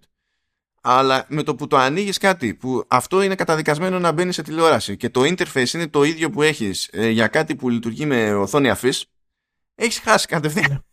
Κατευθείαν έχεις χάσει. Αλλά τι- ναι, εντάξει, τέλος πάντων. Αυτό που όπου πάνε, πάει τόσο καιρός. Ε. Είχε βγει η Ευρώπη τέλη του, του 14. Πρέπει να το έχω ανάψει και τέσσερις φορές. Something. Τώρα μόνο stop στην πόρτα. Τέλος πάντων. Οκ. Και ας πούμε ότι αν παρατάμε τον Phil Spencer, διότι τώρα έχουμε επαιτίους και έχουμε και υποψηφιότητες παντού. Αλλά Ναι. πριν μπούμε σε επαιτίους και υποψηφιότητες, να κάνουμε τη στάση μας στη, στη LIP, Γεια σου, Λίπ. το Creative Studio που υποστηρίζει το Vertical Slice και το Command OS και το Halftone FM και μια χαρά ευχαριστημένοι φαινόμαστε εκατέρωθεν so far. Οπότε φτου, φτου, φτου, φτου, φτου. αλλά και έτσι κι αλλιώς καλά πηγαίνουν οι άνθρωποι αυγατίζουν οι, οι δουλειές. Πηγαίνουν σε όποια ήπειρο θέλετε παίρνουν πελάτες από όπου θέλετε κάνουν ό,τι δουλειά μπορείτε να φανταστείτε. Τέλος πάντων που δεν έχει να κάνει με, με tech αλλά πάντα με δημιουργικό flavor. Ασχολούνται με web technologies ασχολούνται με οτιδήποτε τέλος πάντων μπορεί να γίνει βάση του metaverse ασχολούνται με game engines είναι πόνο εκεί πέρα διότι ακόμα και αν πρέπει να φτιάξεις ένα ε, VR ας πούμε εκπαιδευτικό εργαλείο τι θα χρησιμοποιήσεις; Ή Unity θα χρησιμοποιήσεις ή Unreal Engine θα χρησιμοποιήσεις δεν θα πεις; Ξεκινάω έτσι στο σήμα μου να φτιάξω δική μου μηχανή για τέτοια φάση. Ε, δεν, δεν είμαστε Ιάπωνες πια σε τέτοια πράγματα. Θα, βέβαια κάποιος θα πει ότι οι Έλληνες δεν ήταν ποτέ Ιάπωνες. Θα πω έχετε δίκιο. Οκ. Αλλά τέλος πάντων you get the point. Ελπίζω. Ah. Anyway. Οι άνθρωποι κάνουν οτιδήποτε από, πραγματικά από interactive installations ε, από VR training grounds ε, από από portals εξειδικευμένα τέλος πάντων και web tools και web apps που μπορεί να είναι για πολύ συγκεκριμένους κλάδους, για πολύ συγκεκριμένη εταιρεία, για πολύ συγκεκριμένη χρήση fully custom. Τα πάντα όλα δεν έχει σημασία και κάθε φορά τους ενδιαφέρει να το κάνουν και με λίγο κέφι και με λίγη τσαχπινιά γιατί είναι και εκείνοι έτσι με τις ανάλογες πετριές που, που έχουμε και εμείς. Και δεν είναι και, τι- και τυχαίο γιατί έτσι κι αλλιώς και ο άνθρωπος που, τη, που την έχει και την τρέχει την εταιρεία είναι, είναι ο Νίκος ο Κόντης ο οποίος Νίκος ο Κόντης ήταν εκείνος που ένα φεγγάρι ε, μέσα σε όλα ξεκίνησε και το είχε ξεκινήσει και το Bite Me το, το site που ακόμη υφίσταται Ναι. έτσι, απλά έτσι, και σας θυμίζει οτιδήποτε το Bite Me ε, ίδια μυαλά ίδια μυαλά από πίσω σκεφτείτε το κάπως έτσι ε, μη γελάς για καλό το λέω στάματα είναι, για, δεν το είπα για Ε, Εντάξει, καλά. Λοιπόν, άμα λοιπόν έχετε φιλοδοξίες, αν θέλετε να είστε σε ένα καλό κλίμα και σε μια εταιρεία που ευτυχώς παρά το κλίμα που επικρατεί δεξιά και αριστερά ε, πηγαίνει από το καλό στο καλύτερο και αναπτύσσεται και έχετε το περιθώριο και τα, και τα φόντα για, για front-end development ε, μπορείτε να τσεκάρετε τα links που έχω σημειώσει στο το επεισόδιο είτε στην εφαρμογή που χρησιμοποιείτε είτε στο site στο hafton.fm που τελ- υπάρχουν εκεί πέρα τα πάντα να δείτε ποιες είναι οι βασικές απαιτήσεις, να δείτε ποιο είναι το γενικό το, το concept, να φτιάξετε εκεί πέρα το βιογραφικούλι και να αρχίσετε να ενοχλείτε. Μήπως και κάνετε επόμενο βήμα. Αυτά για την ώρα και μπορούμε να προχωρήσουμε στο κανονικό μας πρόγραμμα. Ευχαριστούμε και πάλι φυσικά τη LIP και θα την ευχαριστούμε για καιρό ακόμη. Και off to the races, Ηλία. Πάρα πολύ ωραία. Ηλία, 20 χρόνια Xbox Live. 20 χρόνια Xbox Live. Πώς φάνηκε αυτό; Καλά είναι, μάλλον. Ε, θέλω να θυμηθούμε όλοι. Όλοι, τέλος πάντων. Πώς στην Ελλάδα ήταν στο πρώτο wave, ας πούμε, που έτσι κι αλλιώς Ευρώπη ήρθε ένα χρόνο μετά από την Αμερική το Xbox Live ε, και δεν υπήρχε κανονική υποστήριξη για Ελλάδα οπότε κάναμε όλοι το μαγικό βάζαμε τα στοιχεία μας απλά βάζαμε ταχυδρομικό κώδικα από Ηνωμένο Βασίλειο για να φτιάξουμε account το οποίο κράταγε για χρόνια. Προφανώς και το ήξερε η Microsoft ότι κάναμε αυτή τη ματσακονιά. Φαίνεται από τις IP δεν είναι καθυστερημένη η Microsoft είναι. Αλλά το άφηνε εκεί πέρα και γινόταν η δουλειά. Πώς παίζαμε βέβαια έτσι που προφανώς πέφταμε σε servers που ήταν τέρμα θεού αλλά παρόλα αυτά δεν την κάναμε τη μόντα τη δουλειά μας. Ε, θέλω, θέλω έτσι να σου θυμίσω, Ηλία, ότι όταν πρώτο άνοιξε το Xbox Live και προφανώς έτσι δεν, δεν έχεις φτιάξει account, δεν έχεις δεν, δεν έχουν προκύψει friend requests, δεν έχεις βάλει κανένα τίποτα πουθενά. Θέλω να θυμηθούμε έτσι λίγο τι σημαίνει το να είσαι computer software company και να μπλέξεις για πρώτη φορά με κάτι τόσο consumer. Φτιάχνεις το account, μπαίνεις στο account σου στη, στην κονσόλα δεν έχεις, δεν έχεις βάλει friends ακόμη οπότε εμφανίζει και καλά το friend list το οποίο είναι κενό και γράφει εκεί you have no friends. Τελεία. Όχι. Όχι δεν έχεις friends ακόμα yet στο friend list ξέρω εγώ. You have no friends. Έχει, έχει πάρα πολύ πλάκα γιατί αυτό, σηματο, αυτό σηματοδοτεί βέβαια και την ε, εισαγωγή της Microsoft και της ε, εταιρικής ας πούμε λογικής ε, στο, σε κάτι το οποίο είναι mainstream και fun και έχει πάρα πολύ πλάκα που το μήνυμα σου λέει δεν έχεις friends δεν είναι η, η Microsoft το έβαλε εκεί γιατί είναι ακριβώς αυτό που συμβαίνει ε, ναι, ναι. Είναι φάση μα ψέματα λέμε. Ναι, θα μπορούσε κάλλιστα να πει, δηλαδή, ε, ε, εγώ το σκέφτομαι αν το έκανε η Sony αυτό το πράγμα, θα έλεγε There's too many friends out there, go get some, for example.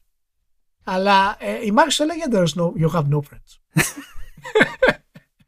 Είναι στεγνό, συγκεκριμένο, εταιρικό corporate. Συγχαρητήρια. Για να θυμίσουμε κάτι άλλο έτσι ωραίο για το Xbox Live είναι ότι στην αρχή δεν ήξερε καν η Microsoft. Το έχουν ξανασυζητήσει βέβαια γιατί είχαμε πιάσει το, το Power On, το σχετικό ντοκιμαντέρ που είχε βγει και το λέγανε και εκεί. Ότι ε, στην αρχή ήταν και για αυτούς τρελό το concept ε, χρεώνουμε κάτι για το multiplayer. Και έγινε σαν, σαν πείραμα. Και ούτε αυτοί περιμένανε να παίξει τέτοια επιτυχία σε αυτό το concept. Γιατί τότε δεν είχε πάρει κανένα τσάμπα παιχνίδι, ξέρω εγώ και τέτοια. Είναι online, multi, θα πληρώσεις. Θα πληρώσεις. Θα, θα πεταχτεί κάποιος και θα πει ναι. ναι, αλλά υπήρχε και η Seganet που και εκεί πέρα πλήρωνες. Αλλά εντάξει, ε, εκείνο δεν μπορούμε να πούμε ότι πέτυχε, ότι έπιασε και ότι έβαλε θεμέλια για staff στο περίπου, παρά μόνο σε τεχνικό και θεωρητικό επίπεδο. Ενώ το Xbox Live περπάτησε αρκετά και κάνει αρκετά ντόρο ώστε να αρχίσει να πιέζει και όλους τους υπολείπου. ώστε να αρχίσει να πιέζει και τη, και τη Sony για να κάνει το ανάλογο. Θυμάσαι το modem του PlayStation 2, ε, Πώς... Ε... Τι σου μένει από το Xbox Live γενικά; Έχουμε ξαναμιλήσει βέβαια για αυτό. Πια, τώρα μετά από 20 χρόνια νομίζω μπορούμε κάλλιστα να το βάλουμε πλέον ως βασικό κομμάτι της ιστορίας του video games. Ε, και ήμασταν εκεί όταν έγινε ένα τσάρισμα και... 3000 years ago που λέγεται το meme. 3000 years ago και ήμασταν εκεί όταν όχι μόνο όταν έγινε τσάρισμα αλλά όταν λειτουργήσε κιόλας. Και ήταν από τα πράγματα τα οποία εγώ ποτέ δεν πίστευα ότι θα λειτουργήσει άνετα με την πρώτη και χοντρικά λειτουργούσε. Χοντρικά λειτουργούσε. Δεν είναι... και, και σιγά σιγά γινόταν ακόμα πιο, ε, πιο ενδιαφέρον και πιο πλουραλιστικό. Είναι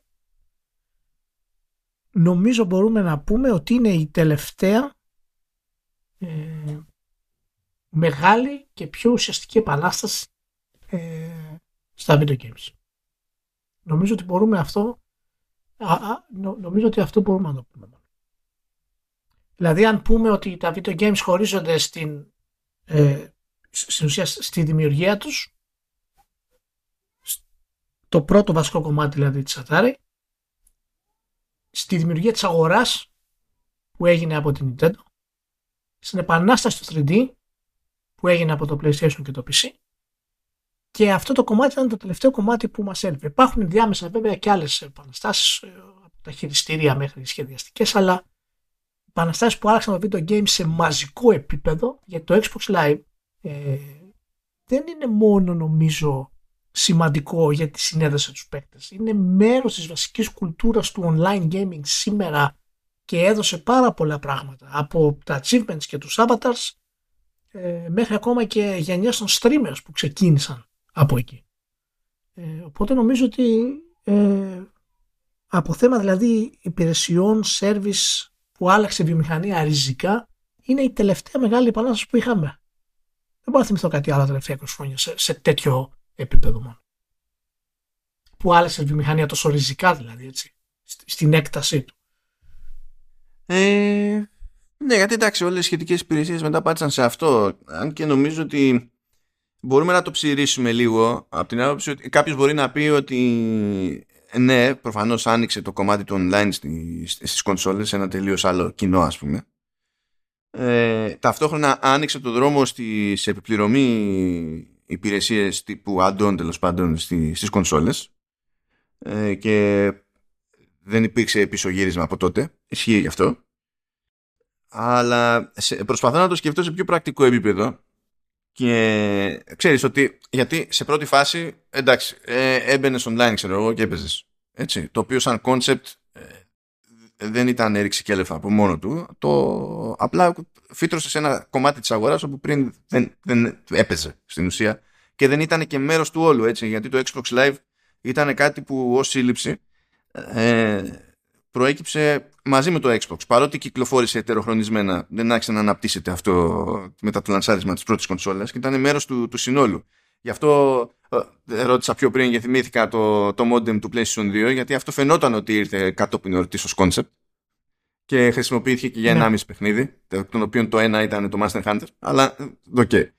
Ε, μπορεί να βγει κάποιος όμως και να πει ότι ε, ξέρω εγώ, θεωρώ ότι η μεγάλη συνεισφορά ήταν σε δεύτερο χρόνο το, το concept του Gamerscore που βλέπεις τώρα ότι όχι απλά υφίσταται ακόμη το κομμάτι του, του Gamerscore αλλά πίεσε τη Sony να φτάσει στα, στα trophies και μπορείς να πεις ότι κατά μία έννοια την οδήγησε σε κάποιο βαθμό και στο concept περί stars και, και τα λοιπά και τέλος πάντων πάει λέγοντας.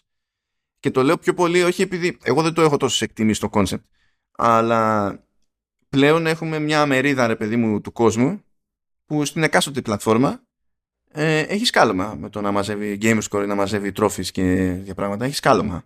Και θα κάνει αγορές με βάση αυτό το ναι. πράγμα. Θα, θα διαλέξει παιχνίδια με βάση αυτό το πράγμα. Ναι. Αλλά ε, προσωπικά θα έβαζα κάτι άλλο ως πάρα πολύ σημαντικό για την περίπτωση του, του live και αυτό ήταν το κατεμέ το voice chat. Γιατί αυτό δεν ήταν αυτονόητο. Δεν ήταν αυτονόητο ούτε στο PC. Ήταν εφικτό, αλλά δεν ήταν αυτονόητο. Και εδώ πέρα έσκαγε η πλατφόρμα και είχε μια συγκεκριμένη κεντρική λύση που μπορούσαν να χρησιμοποιήσουν γενικότερα οι developers. Και αυτό με τη μία έδωσε όθηση, πιστεύω, στην κοινότητα που δημιουργήθηκε από, γύρω από το Xbox Live και, του, και έδωσε χαρακτήρα και, στη, και στην υπηρεσία. Δηλαδή, εγώ δεν έπαιζα, δηλαδή, δηλαδή θα έπαιζα online, αλλά θα έπαιζα θα έκανα τον κόπο το ίδιο άμα δεν μπορούσα να μιλάω με εκείνον που είναι στην άλλη άκρη. Θα έπιανε έτσι και έπρεπε να ασχολούμαι με text και με emotes σε controller. Ε, είναι, είναι, γι' αυτό λέω δεν μπορώ να σκεφτώ κάτι πραγματικά ε, αντίστοιχο γιατί το Xbox Live δημιούργησε τόσες μικρότερες επαναστάσεις μέσα του που επηρέασαν τη βιομηχανία σε πράγματα τα οποία δεν μπορούσαμε να φανταστούμε πώς θα γινόντουσαν. Δηλαδή δεν μπορούσε να φανταστεί κανείς τη συνέργεια του ότι παίζω με κάποιον και μιλάω με αυτόν τον κάποιον θα έχει άμεσο αποτέλεσμα στο πώς εγώ ας πούμε θα επιλέξω ένα παιχνίδι μετά βλέποντας αυτός τι κάνει ως φίλος μου και πηγαίνοντας μέσα και βλέποντας τι παιχνίδι παίζει και επειδή έχουμε παίξει μαζί τον εμπιστεύομαι και θα πάω να πάρω και ένα το παιχνίδι παραδείγματος χάρη. Ε, είναι πάρα, πάρα πολλές οι, ε, οι επιλογές που έφερε το, το Xbox Live και ήταν, πραγματικά ήταν το, αυτό που έπρεπε να κάνει η Microsoft για να μείνει στη βιομηχανία. Αλλιώς δεν θα είναι. Πραγματικά. Δηλαδή δεν πρόκειται να έπιανε ε, ως κονσόλα και γι' αυτό και ούτως ή άλλως όλο το η στρατηγική της έχει χτιστεί επάνω σε αυτό Δηλαδή ακόμα και το streaming services που λέμε και το cloud services και το Game Pass είναι κατ' επέκταση κομμάτι σε, του online κόσμου που δημιούργησε το Xbox Live. Ε, και εγώ είμαι πολύ χαρούμενος που ε, το κατάφερε και το κατάλαβε η Microsoft σύντομα ε, αυτό γιατί το κατάφερε, το, το σκέφτηκε μέχρι, από τη δεύτερη γενιά κιόλας, έτσι. Δεν είναι να πεις ότι, οκ, τη δεύτερη γενιά είπαν παιδιά, όπ. Και αυτό έχει να κάνει ακριβώς γιατί ο, όσο ξέρεις και εσύ βέβαια, ο Allard είχε κάνει αυτό το memo με το, το JR στην υπηρεσία ε, στους ιθύνοντες και τους είχε πει εκεί πρέπει να πάμε. Και είχε πείσει στην ουσία τους ιθύνοντες να κάνουν αυτή την, τη μετάβαση πιο γρήγορα από το αναμενόμενο γιατί βασιζόταν πάνω στις, ε, στις δυνάμεις της Microsoft που είναι το software.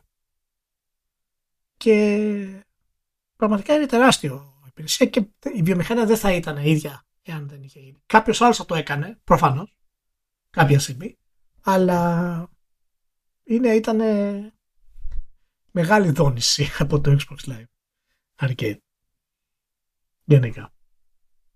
Ναι, ναι, ισχύει. Και εξακολουθεί και έχει κυρίως στην Αμερικανική αγορά, γιατί εντάξει το Xbox περπατάει παραδοσιακά καλύτερα στην, Αμερική αγορά, στην Αμερικανική αγορά σχέση με άλλες. Ε, αλλά όταν κάποιος θέλει να σκεφτεί τέλος πάντων μια online κοινότητα στο gaming, ε, πάλι έχει ως παράδειγμα το Xbox Live. Αυτό έχει ακόμα και αν καθίσει και σκεφτεί κάποιος τέλος πάντων memes που έχουν περάσει μπροστά από, το, από τα μάτια του και θέλουν να πούνε για το πόσο για, να, να καυτηριάσουν κάτι κάφρικο που γίνεται συνήθως σε online κοινότητες του gaming. Το παράδειγμα που θα φέρουν θα είναι, ξέρω εγώ, ε, πετυχαίνεις έφηβο στο Xbox Live και κάνει το τάδε. Το παράδειγμα το αυτονόητο είναι το Xbox Live. Τουλάχιστον στην Αμερική. Έτσι. Um, 20 χρόνια όμως, ε, είναι, είναι ένα θέμα. Είναι, είναι, είναι, είναι βάρη, είναι βάρη, δεν είναι μικρό, είναι βάρη. Είναι ένα θέμα και α, είναι αποφασισμένη όλη η πλάση να σε εκνευρίσω. Τι χαρά. Τι χαρά. Έκανα το λάθος και άνοιξα λίγο το τα RSS feeds μου και βλέπω εδώ μια ατάκα λέει από Team Ninja. Ή, ήδη ξεκινάμε περίεργα.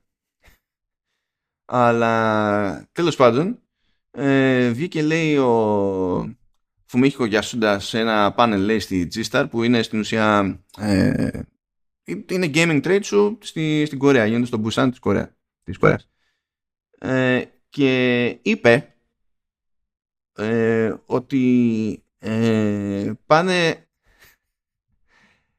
πάνε για reboot σε Ninja Gaiden και Dead or Alive.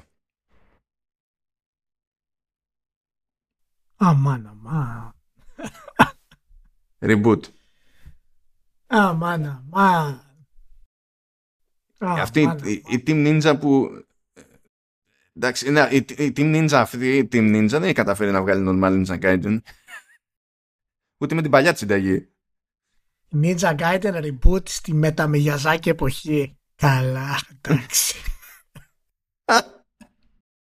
Καλά, δεν θα μείνει ο χειριστήριο. Καλά, εγώ δεν τα πλησιάζω. Αυτά πλέον το ξέρετε. Μετά από, από 40 χρονών και μετά, δυσκολεύεσαι πνευματικά να τα πλησιάσεις. Είναι τα παιχνίδια αυτά, καταλαβαίνετε.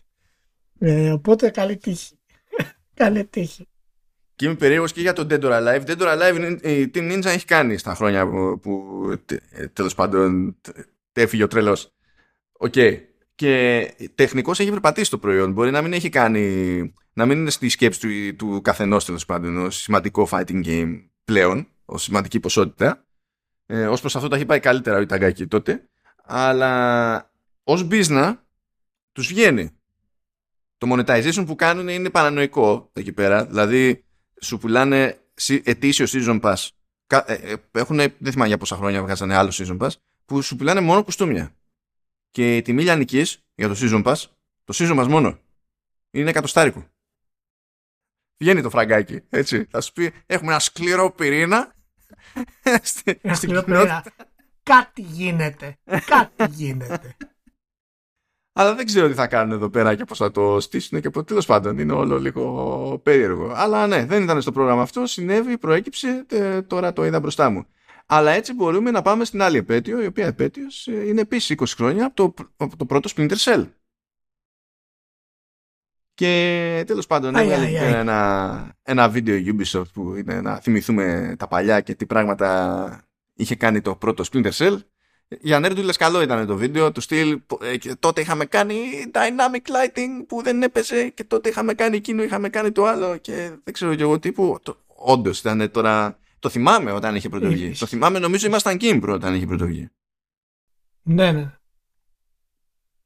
και εντάξει. το Splinter Cell ήταν σημαδιακό, σημαδιακό και αποκλειστικό στο Xbox παρακαλώ ναι ήταν από τα έξυπνα κονέ που είχε κάνει να, να σου πω, άμα φορτώσουμε τώρα, που υπάρχει έτσι κι αλλιώς στο, στο Xbox λειτουργεί, ε, άμα φορτώσουμε τώρα το πρωτότυπο το Splinter Cell, αφήνοντας την άκρη του design, ας το design, που είναι 20 χρόνια πριν τέλος πάντων και, κάποιοι, και κάποια πράγματα τους φαίνονται off. Και θα δούμε τι υποτίθεται ότι περνιόταν για σκιά και ότι εμείς κρυβόμασταν σε σκιά ή δεν κρυβόμαστε σε σκιά; Θα, το, θα το αναγνωρίζουμε πλέον ότι αυτό ναι είναι λοιπόν, σκιά. Ε, μάνο ένα μόνο θα σου πω. Έτσι, βλέποντας το βίντεο του Splinter Cell και βλέποντας το Sam Fisher να κινείται πηγαίνοντας από το ένα κομμάτι στο άλλο ε, σε, στο σκοτάδι δηλαδή και από φωτισμό και τα λοιπά συνειδητοποίησα για πρώτη φορά ότι δεν είχε σκιά δεν, δεν έκανε cast ήταν χωρίς σκιά ο χαρακτήρας του στο 3D κόσμο δεν είχε καθόλου σκιά. Κανένα δηλαδή πάει από κάτω λάμπα και είναι χωρίς σκιά. Τελείως. Dynamic lighting, φίλο. Λοιπόν, Απλά το ξεχάσαμε το μισό. Τι να λέμε τώρα. Υπήρχε dynamic lighting φυσικά. Εντάξει, εννοείται αυτό το πράγμα. Αλλά ήταν, ξέρετε, ήταν dynamic lighting στη γωνία. Εκεί λίγο που πήγαινε για να μπορέσει να κινηθεί το παιχνίδι. Έτσι είναι, έτσι είναι αυτό. Εγώ θυμάμαι τον, τον Ηλία με το, με το χειριστήριο το, το ορθόδοξο του πρώτου Xbox, ε, το πρώτο Xbox το, το Duke, το γαϊδούρι. θυμάμαι τον Ηλία να βάζει χέρι στο, στο Splinter Cell και να είμαστε εκεί στη συγκλονιστική τηλεασίτσα του GamePro που ήταν 14 ίντσες. Δηλαδή, τι τραβάγαμε, δηλαδή, πώς κάναμε οτιδήποτε εκεί μέσα, αλλά τέλος πάντων. Ε, και ήταν... Πες να πούμε. λοιπόν, ακούστε τη φάση τώρα.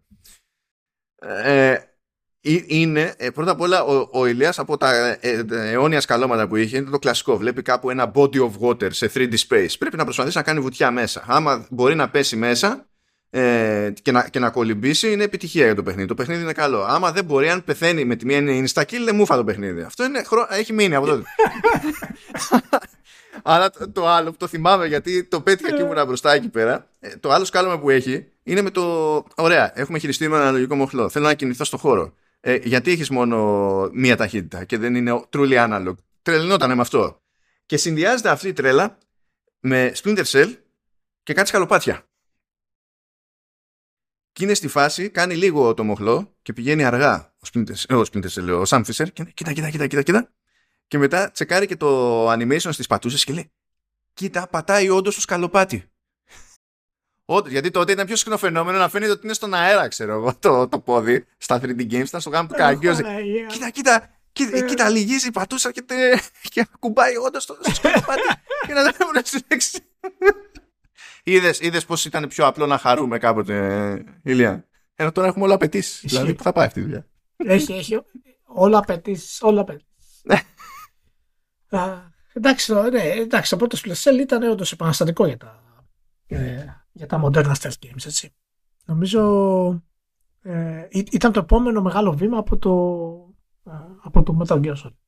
Και θυμάμαι ε, τότε προσπαθούσαμε να βρούμε κάποιο όνομα ε, για να περιγράψουμε γενικά το stealth του Splinter Cell και αυτό που μας έβγαινε εκείνη την εποχή ήταν το αναλογικό stealth.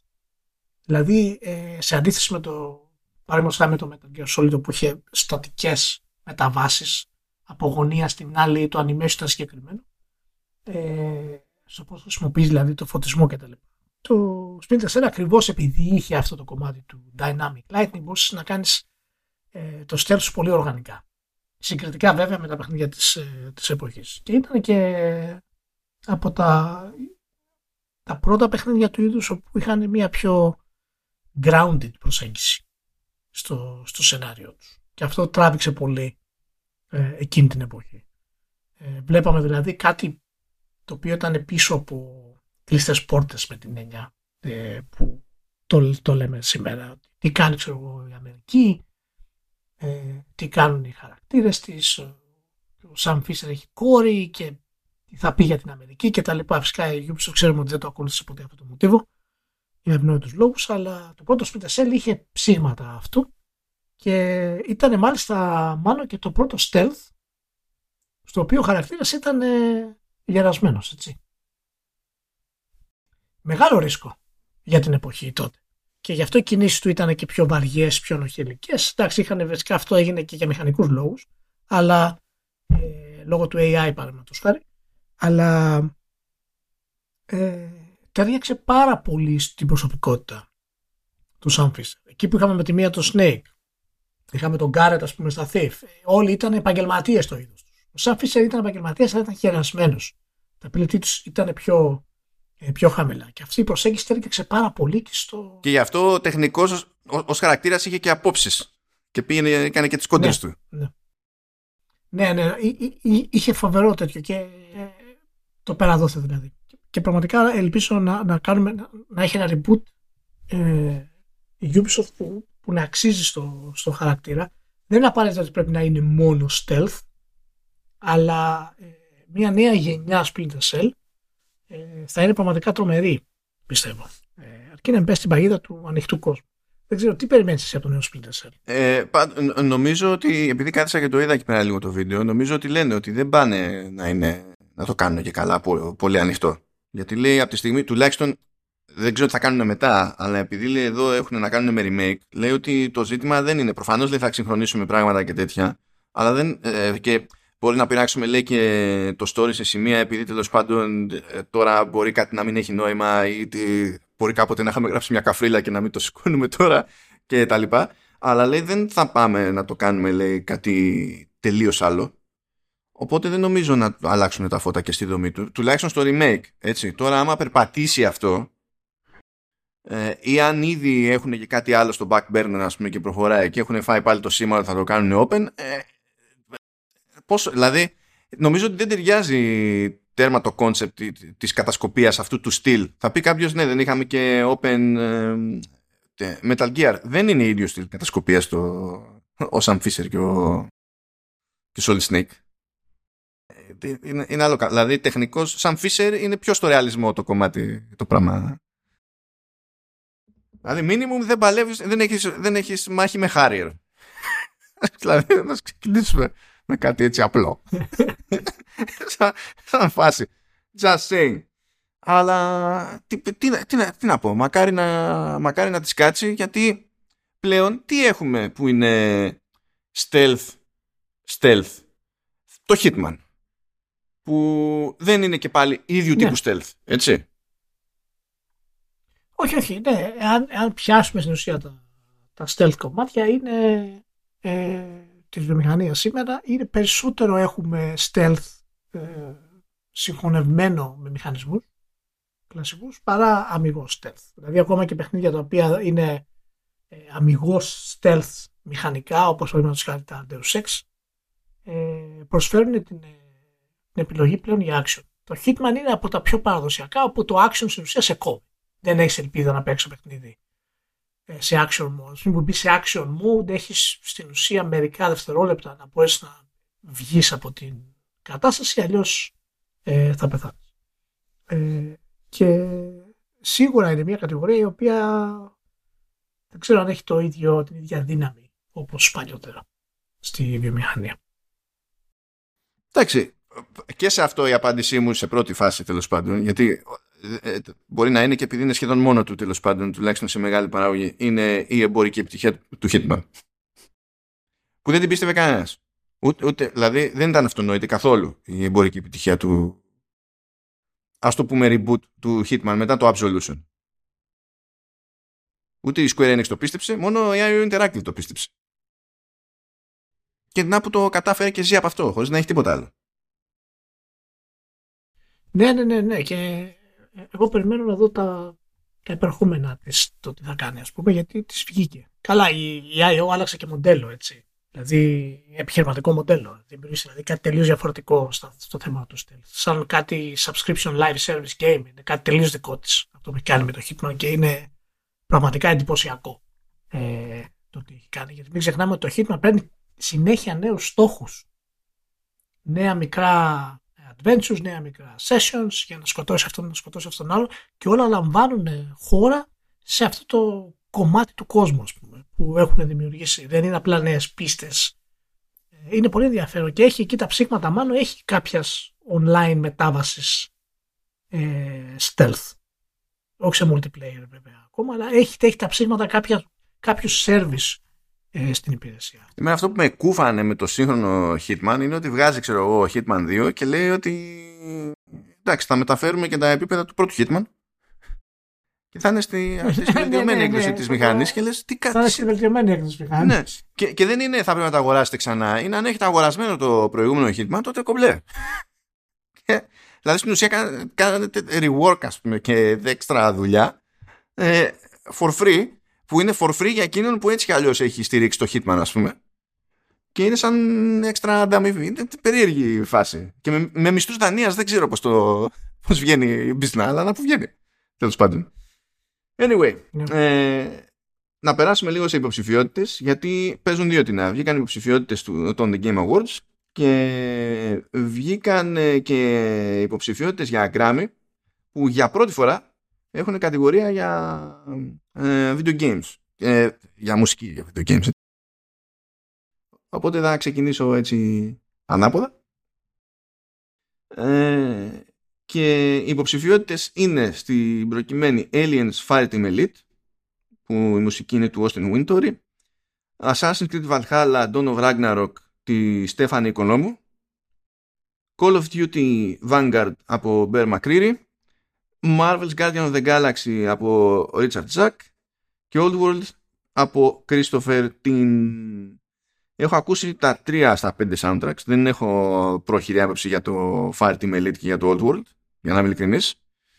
Ε, θεωρώ ότι το Dawn of Ragnarok δεν έχει τύχει. Παρότι, εντάξει, ε, δεν, δεν έχω να πω στραβά λόγια για τη Στέφανη Οικονόμου, αλλά δεν, δεν είναι αυτό το point. Ε, νομίζω είναι πιο εύκολη. Αυτό δεν το πολύ πιστεύω ότι θα το πω, αλλά τέλος πάντων νομίζω ότι είναι πιο συνολικά μιλώντας, έτσι πιο επίπεδου το, το Call of Duty Vanguard. Αλλά πιο τσαχπίνικο είναι το Guardians of the Galaxy. Νομίζω ανάμεσα αυτά τα δύο θα παιχτεί. Πάντα με αστερίσκο ότι ε, Fire Team Elite και Old World δεν έχω βάλει να ακούσω. Ξέρω εγώ μπορεί να είναι κάτι ξεκάθαρα καλύτερο, οπότε δεν ξέρω τι, τι να σας πω. Αλλά καλό είναι αυτό που μπαίνουν στα Grammy, διότι είναι πάρα πολλά χρόνια που γράφονται τρελές μουσικές για games και είναι πραγματικά κρίμα που ενδιαφερόμαστε μόνο εμείς, δηλαδή μεταξύ μας στο game, που είναι, είναι γελίο, γιατί η μουσική είναι μουσική, δεν είναι ότι ήταν δύσκολο να ενσωματωθεί μια τέτοια κατηγορία σε, σε βραβεία τύπου Grammy. Ίσα, ίσα Ε, το πάνε πολύ σιγά. Πάνε πολύ σιγά. Λίγο, λίγο, λίγο, λίγο, λίγο, λίγο. Δεν ξέρω γιατί, αλλά προφανώς ε, δεν έχουν κάποιο έτσι συγκεκριμένο πλάνο ε, γι' αυτό. Και το βλέπουν πώς θα πάει, δηλαδή, ανάλογα με τη δημοτικότητα κιόλας ε, της όλης κατάστασης. Αλλά θα δούμε. Καλό είναι αυτό. Δεν είναι κακό. καλό είναι. Πάντως δεν είναι η πρώτη φορά που σκάει μουσική από παιχνίδι στα, στα Grammy. Ε, διότι για κάποιο λόγο έχει, έχει, έχει κερδίσει Grammy κομμάτι από το Civilization 4. Of all things αυτό, αλλά ήταν πιο σκόρπια και καλά. Είχαν πει πριν από 10 χρόνια και τα λοιπά ότι στις γενικές κατηγορίες για τα Grammys θα συνυπολογίζουμε πλέον και submissions από τα games. Αλλά δεν υπήρχε κατηγορία, ξέρω για games, για video game soundtracks. Και πλέον υπάρχει. Αυτό είναι που αλλάζει. Γιατί τώρα πώς θα πήγαινες και θα έμπλεκες κομμάτια γενικά και αόριστα μέσα στο χάος της μουσικής και θα μπαίνανε στη... Ε, ε, στο ευρύτερο consideration ας πούμε για τις υπάρχουσες κατηγορίες δεν ξέρω πώς θα έβγαινε ακριβώς αλλά τέλος πάντων είναι πιο normal κίνηση νομίζω αυτή η κατηγορία. Ε, και από εκεί και πέρα έχουμε The Game Awards που The Game Awards κάνουν να παιχτούν 8 Δεκεμβρίου οπότε ξέρουμε όλοι τη, τη δική τη νύχτα θα, θα έχω νεύρα οπότε το έχουμε ε, βγήκαν υποψηφιότητες για όλες τις κατηγορίες νομίζω δεν έχει νόημα ή όχι για σχεδόν όλες τις κατηγορίες δεν έχει νόημα νομίζω να τις πούμε όλες και το ξέρει το ξέρει και η διοργάνωση διότι στο δελτίο τύπου ξεκινάει με τις μεγάλες κατηγορίες. Σου λέει, αφού αυτά θέλω να δουν έτσι κι αλλιώς, αυτά του βάλουμε εκεί τώρα, τα υπόλοιπα χαίρο πολύ. Οπότε θα σταθούμε λίγο εκεί πέρα. Ε, λοιπόν, για Game of the Year πάνε A Plague Tale Requiem, Elden Ring, God of War Ragnarok, Horizon Forbidden West, Stray και Xenoblade Chronicles 3. Thoughts. Ε, Game of the Year ήταν αυτό. Ναι. Plague Tale Requiem, Elden Ring, God of War Ragnarok, Horizon Forbidden West, Stray και Xenoblade Chronicles 3. Ε, ε, έχω την αυτονόητη ε, για κάτε με έτσι απορία πώς πρόλαβε και μπήκε στην κατηγορία του God of War Ragnarok. Έχω την εντύπωση ότι η καταληκτική ημερομηνία για τα submissions στα The Game Awards έχει μια τάση να πηγαίνει πέρα 12 κάθε χρόνο. Αλλά τέλος πάντων. Ε, πέρυσι ήταν 9, φέτος ήταν είναι 5. Αλλά ναι, αλλά τεχνικώς δεν είχε βγει το, το God of War 5 Νοεμβρίου. ναι, το πιάνουν κατ... ναι, το, το πιάνουν κατά πάσα πιθανότητα. Αυτές οι ημερομηνίες είναι λίγο flax και το πιάνουν από πότε έχουν σταλεί τα review, ας πούμε. Και αν υπάρχει αρκετή. Ε, αρκετό ξέρεις, critical consensus για να το βάλουν. Φαντάζομαι ότι λειτουργεί έτσι. Δεν το ξέρω. Mm. Δεν μας έχουν πει κάποιες συγκεκριμένες ημερομηνίες. Προφανώς τα reviews θα στείλανε σίγουρα δύο μήνες, ένα μήνα πριν από την ανακοίνωση. Αλλά anyway, ε, νομίζω ότι δεν μπορούμε να παραβλέψουμε όσο και αν πονάω ε, για άλλες επιλογές το Elden Ring. Και δεν θα είχα κανένα πρόβλημα ε, να έβγαινε το Xenoblade Chronicles 3 ή το God of War. Ε... Το, το Requiem νομίζω ότι απλά πρέπει, πρέπει να χαίρεται που είναι σε αυτή την κατηγορία γιατί είναι καλό παιχνίδι αλλά δεν είναι για τέτοια δουλειά τώρα εντάξει. Όχι, όχι, όχι. Είναι πολύ περιορισμένο σε θέματα του gameplay. Το gameplay. Το gameplay. Δηλαδή όσο καλό story και να πει σε κάποιες στιγμές το gameplay το καθ' αυτό είναι πολύ περιορισμένο για να μπορέσει να διεκδικήσει επίσης ώρες. Το Horizon Forbidden West ε, απλά είναι υποψήφιο γιατί είναι... Φαντάζεσαι να βγει, φαντάζεσαι. Όχι, δεν θα βγει. Ε, είναι, είναι εξτραβαγκάντζα ας πούμε παραγωγής και τίποτα άλλο. Ε, και το Stray είναι στην ίδια κατηγορία. Το Stray και το Plague Tale είναι στην ίδια κατηγορία. Και τα δύο παιχνίδια είναι πολύ ιδιαίτερα διαφορετικά και πανέμορφα με το δικό τους τρόπο, αλλά δεν έχουν το εύρος του gameplay για να μπορέσουν να σταθούν απέναντι στους ανταγωνιστές τους. Το Xenoblade Chronicles 3, το Elden Ring και το God of War είναι για μένα ε, σίγουρα βασική, βασικές κυκλοφορίες ε, αυτή τη χρονιά. Ε, το, το Xenoblade Chronicles 3 δεν το έχω παίξει ακόμα δυστυχώς και το, το Switch που υπάρχει στο σπίτι δεν μπορώ να το ξεκολλήσω από τα χέρια του, του, του μικρού. Αλλά είναι, είναι πρόβλημα αυτό. Αλλά τέλος πάντων ε, το, το Elden Ring δεν νομίζω ε, ότι υπάρχει λογικό επιχείρημα να το χάσει. Ε, το, το God of War είναι ε, ένα εξαιρετικό επίτευγμα.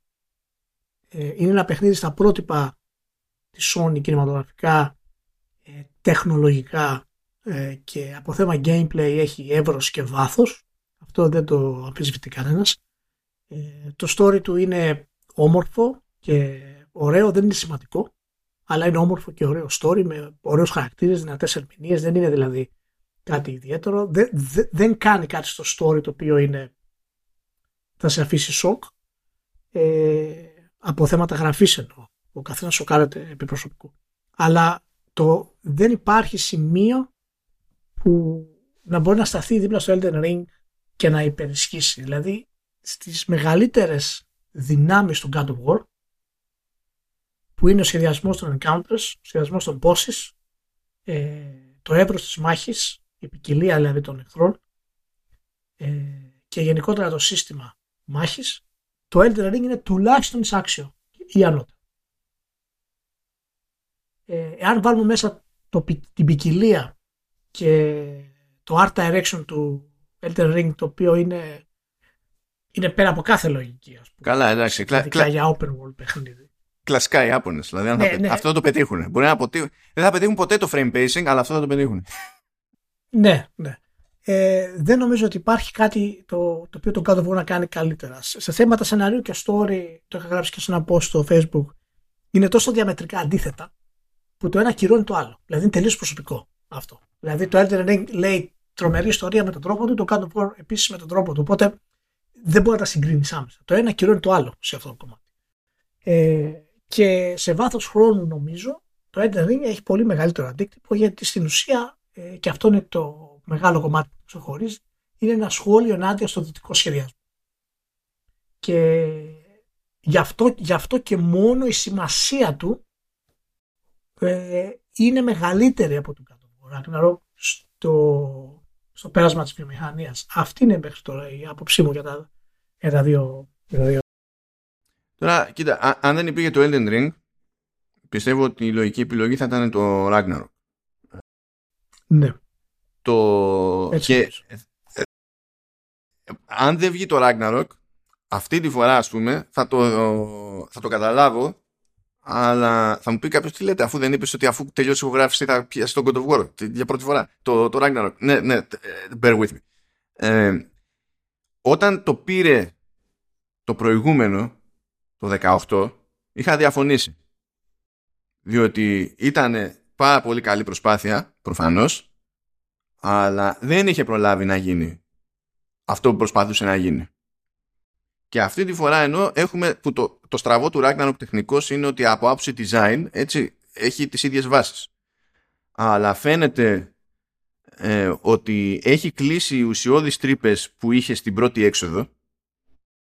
Είναι πιο ok, δηλαδή God of War στη συνταγή του reboot του, του God of War.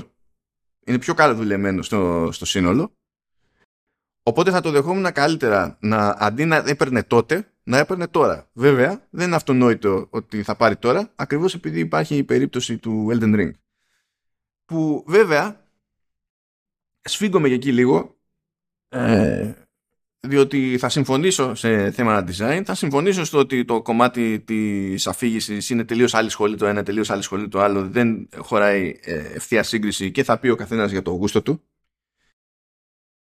Αλλά ε, προσωπικά έχω αρχίσει και σφίγγομαι με το ότι με, με το ότι 500 ε, χρόνια περιμένω, το έχω ξαναπεί βέβαια, περιμένω τη From Software να, να φτιάξει ένα σταθερό τεχνικό πρόβλημα που έχει, το remind το frame pacing. Δεν μπορώ να το χωνέψω. Θα μου πεις γι' αυτό θα έκοβες στο Game of the Year. Όχι, αλλά κάποια, αισθάνομαι ότι κάπως πρέπει να το χρεωθούν.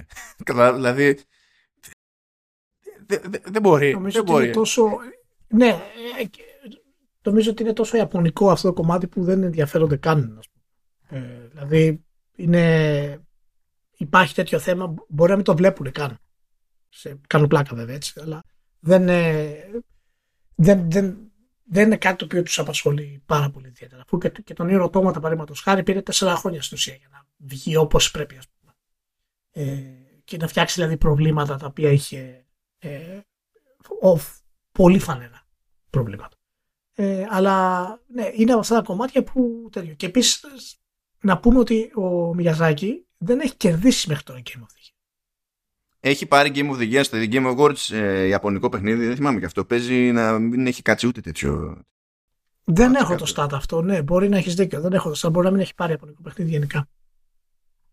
Αλλά ε, γενικά δεν έχει πάρει ο ίδιος ο Μιγιαζάκη, έχει πάρει φυσικά Excellence Award για τη συμμετοχή του στη βιομηχανία. Είναι Lifetime Achievement Award. Ε, Λοιπόν, κάτσε να σου πω, συγγνώμη, ε, γιατί, γιατί έχω απάντηση. Ναι. ναι, ναι. ναι. Ε, λοιπόν, ε, δύο φορές έχει πάρει η Ιαπωνική παραγωγή. Μία είναι το Breath of the Wild που πήρε το 17 okay. και άλλη μία το 19 το Sekiro. Ερωτηματικό, αλλά τέλος πάντων. Οκ. Ναι. Οπότε Α, τεχνικώ ο- έχει αρπάξει ο- ο Μιγιαζάκη. Έχει αρπάξει. Ο, οπότε έχει πάρει ο Μιγιαζάκη. Εντάξει, εντάξει. Α- α- απλά ε, το, το είχα ξεχάσει γιατί το Sekiro να βγει Game of the Year ήταν. δεν Ναι, το- ναι. Anyway. Α, Ε, ναι, οκ. ναι, τέλος πάντων. Οπότε ε, νομίζω ότι εν τέλει θα το πάρει ο, ο Μιγιαζάκη και νομίζω ότι πρέπει να το πάρει γιατί είναι πολύ σημαντικό και γενικά σαν τίτλος και θα δεις ότι θα επηρεάσει και άλλους open world τίτλους που θα βγουν αυτή τη στιγμή. Ε, τουλάχιστον αν όχι να ακολουθήσουν το ίδιο στυλ, να δώσουν δυνατότητα να σχεδιαστούν έτσι ώστε να δώσουν δυνατότητα με τους παίχτες να κλείνουν διάφορα σε signals μέσα στο παιχνίδι ας πούμε και βοήθειες. Ε, οπότε θα δούμε. Αλλά μην ξεχνάμε και κάτι άλλο σημαντικό. Έτσι, το Μιγιαζάκι κατάφερε και έκανε αυτού του είδους το παιχνίδι open world γιατί δεν ασχολήθηκε ουσιαστικά με storytelling. Με την παραδοσιακή έννοια. Δεν έγραψε χαρακτήρες, δεν έκανε direction σε cutscenes, δεν είχε πόλεις, δεν είχε μέσα συστήματα simulation για τα ζώα, για τους εχθρούς. Το μόνο που κάνει στην ουσία είναι να εξερευνήσει, να ανακαλύψει και να σκοτώνεις. Το οποίο φυσικά Αυτό κρατάει είναι. και το budget ε, normal, έτσι. Και κρατάει την παραγωγή εφικτή για μια ομάδα σαν την From, που δεν είναι ήταν τεράστια ομάδα. Δηλαδή. Ακριβώς, ακριβώς. Μάλιστα. Ωραία. Ε, ωραία. Εσύ τι λέ- Ναι. να- Να σου πω λίγο εντάξει, Τι άλλο έτσι, έχουμε; καμιά κατηγορία παραπάνω. Για Game Direction OK. έχουμε ε, Elden Ring, God of War Ragnarok, Horizon Forbidden West, ναι, Immortality, εντάξει, και, Οκ. και Stray, συνεχίζει και αρπάζει το Stray και σε διάφορες κατηγορίες αρπάζει και το Immortality βασικά υποψηφιότητες.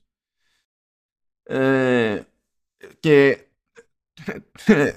to wit που λένε best narrative είναι Plague Tale Requiem εδώ έχει περισσότερες πιθανότητες από ό,τι είχε στο Game of the Year αλλά δεν νομίζω ότι θα το πάρει και πάλι Elden Ring, God of War Ragnarok Horizon Forbidden West άσε μας ε, δε- Μ' αρέσει που δεν, δεν έφτανε να έχουν τον God of War σε αυτές τις κατηγορίες δι- δι- υποψήφιο Ναι, πρέπει ναι. σώνει και καλά να έχουμε και το Forbidden West άσε μας το Forbidden West και επίσης Immortality στο, ναι. στο narrative. Τώρα θα πιάσω art direction, αλλά θα πιάσω λίγο μουσικούλα, γιατί εδώ πέρα έχουν καλύτερες επιλογές από ό,τι έχουν στα Grammys. Ε, έχουν τη... έχουν Plague Tale Requiem που είναι από Olivier Derivière. Ε, έχουν Elden Ring από Tsukasa Saito. Έχουν God of War Ragnarok από Bear McCreary. Ε, Metal Hellsinger από Two Feathers. Και Xenoblade Chronicles 3 από Yasunori Mitsuda. Είναι πιο πιο, πιο ok εδώ πέρα. Άντε να πούμε και ένα indie για την ιστορία. Οι υποψηφιότητες είναι Cult of the Lamb, Neon White, Sifu, Stray και Tunic που εδώ νομίζω ότι θα παιχτεί μεταξύ Stray και Tunic και θα το πάρει τελικά το Stray. ναι. Ε, παρά την εμπορική επιτυχία ας πούμε, του Cult of the Lamb, Neon White και Sifu δεν το πολύ κόβω. Το Sifu μπορεί να έχει ένα σχετικό hype σε σχέση με τα υπόλοιπα, αλλά δεν το... Δηλαδή δεν, με, δεν μετουσιώθηκε σε κα- κάτι συγκλονιστικό το συγκεκριμένο hype. Χωρίς να είναι, δεν λέω ότι είναι μούφα, αλλά τέλος πάντων you get the idea. Θες καμιά... Α, ωραία, κάτσε. Έχουμε και τις κατηγοριούδες στη... που είναι στα είδη. Θα σου πω action, Bayonetta 3, Call of Duty Modern Warfare 2, Neon White, Sifu και Teenage Mutant Ninja Turtles Shredder's Revenge. Σούπερ είναι. σούπερ. Τι, η, ra- η random προσθήκη εκεί πέρα. Να πω, να πω ε, για το narrative αν τελείωσες. Α, συγγνώμη, ναι. ναι για να πες. πω για το narrative, να πω για το narrative ότι ε, κατά τη γνώμη μου πρέπει να το πάρει το Immortality. Και η δουλειά που έχει γίνει στο κόψε ράψε, το των τριών ταινιών για να μπορέσει να δημιουργηθεί αυτό το μυστήριο που είναι, βασίζεται στην πραγματική ιστορία της ηθοποιού, δεν θυμάμαι το όνομα του, συγγνώμη, ε, είναι πραγματικά καταπληκτικό. Σαν, σαν το, το πώς ενώνει το narrative με το, με το gameplay. Ε, είναι πραγματικά εντυπωσιακό και θα έπρεπε για μένα ε, να το πάρει. Είναι πολύ πιο φιλόδοξο από οτιδήποτε άλλο και καταφέρνει να είναι καλό μέσα στη φιλοδοξία του. Ε, Δυστυχώς θα το πάρει το God of War Ragnarok. Ε, το οποίο είναι, είναι by the book Marvel ας πούμε επίπεδο χαρακτήρων κτλ. Αυτό είναι. Τέτοιο και είναι πλά εντυπωσιακό. Αυτό θα γίνει. Είμαστε σε αυτή τη διαδικασία στα games ακόμα. Είμαστε σε αυτή την εποχή. Ε, Τέλος πάντων. Ε, αυτό ήθελα να πω. Ωραία, σου πετάξω άλλες δύο κατηγορίες, συγγνώμη, γιατί ξέρω ότι αυτές είναι από τις βασικές και μπορούμε να ε, τζάτσουμε μετά. Λοιπόν, Best Action Adventure, πάλι Plague Tale Requiem, God of War Ragnarok, Horizon Forbidden West, Aman, Stray και Tunic. Εδώ τώρα θα παιχτεί ποιος θα πάρει το direction, ποιος θα πάρει το Game of the Year, μήπως το παίξουν αλλιώς με το ποιος θα πάρει το Action Adventure. Δηλαδή, εδώ νομίζω ότι για να ποντάρεις, πρέπει να καθίσεις και να σκεφτείς τι έχεις ποντάρει στο Game of the Year και στο Game Direction. Και να το, να το παίξεις. Εδώ είναι για πιο στοιχηματίε το, το πράγμα, όχι μόνο το τι βγάζει νόημα να, να το πάρει. Και από RPG έχουμε Elden Ring. Why? Τέλος πάντων. Ε, live Alive, ok. Pokemon Legends Arceus, ή Arceus, ή Arceus, whatever. Triangle Strategy και Xenoblade Chronicles 3. Τουλάχιστον κατά τα λοιπά, δηλαδή, τέλος πάντων, ναι. Πε, τα λες, πε, Ναι. πε, ότι πετύχανε περίπου το χαρακτηρισμό RPG, περίπου, περίπου, σε αυτή την κατηγορία. Δεν θα σε κουράσω άλλο, γιατί θα, όταν θα έρθει η ώρα θα γελάσουμε με κατηγορίες όπως sports racing και, Για να δούμε. και τέτοια. Ωραία. Αυτά τα συγκλονιστικά. Πάει και το επεισόδιο 189. Ευχαριστούμε και πάλι τη, τη ΛΥΠ. Πάρα φυσικά. πολύ ωραία. Ναι, να είστε όλοι καλά. Ευχαριστούμε πάρα πολύ και πάμε να δούμε πως έχει κάποιο φαγητό αυτή τη στιγμή. Ε, θα τα πούμε συντόμως με πιο εορταστικά πράγματα. Για να δούμε. Τα λέμε παιδιά. Τσάου. Φιλιά πολλά σε όλους.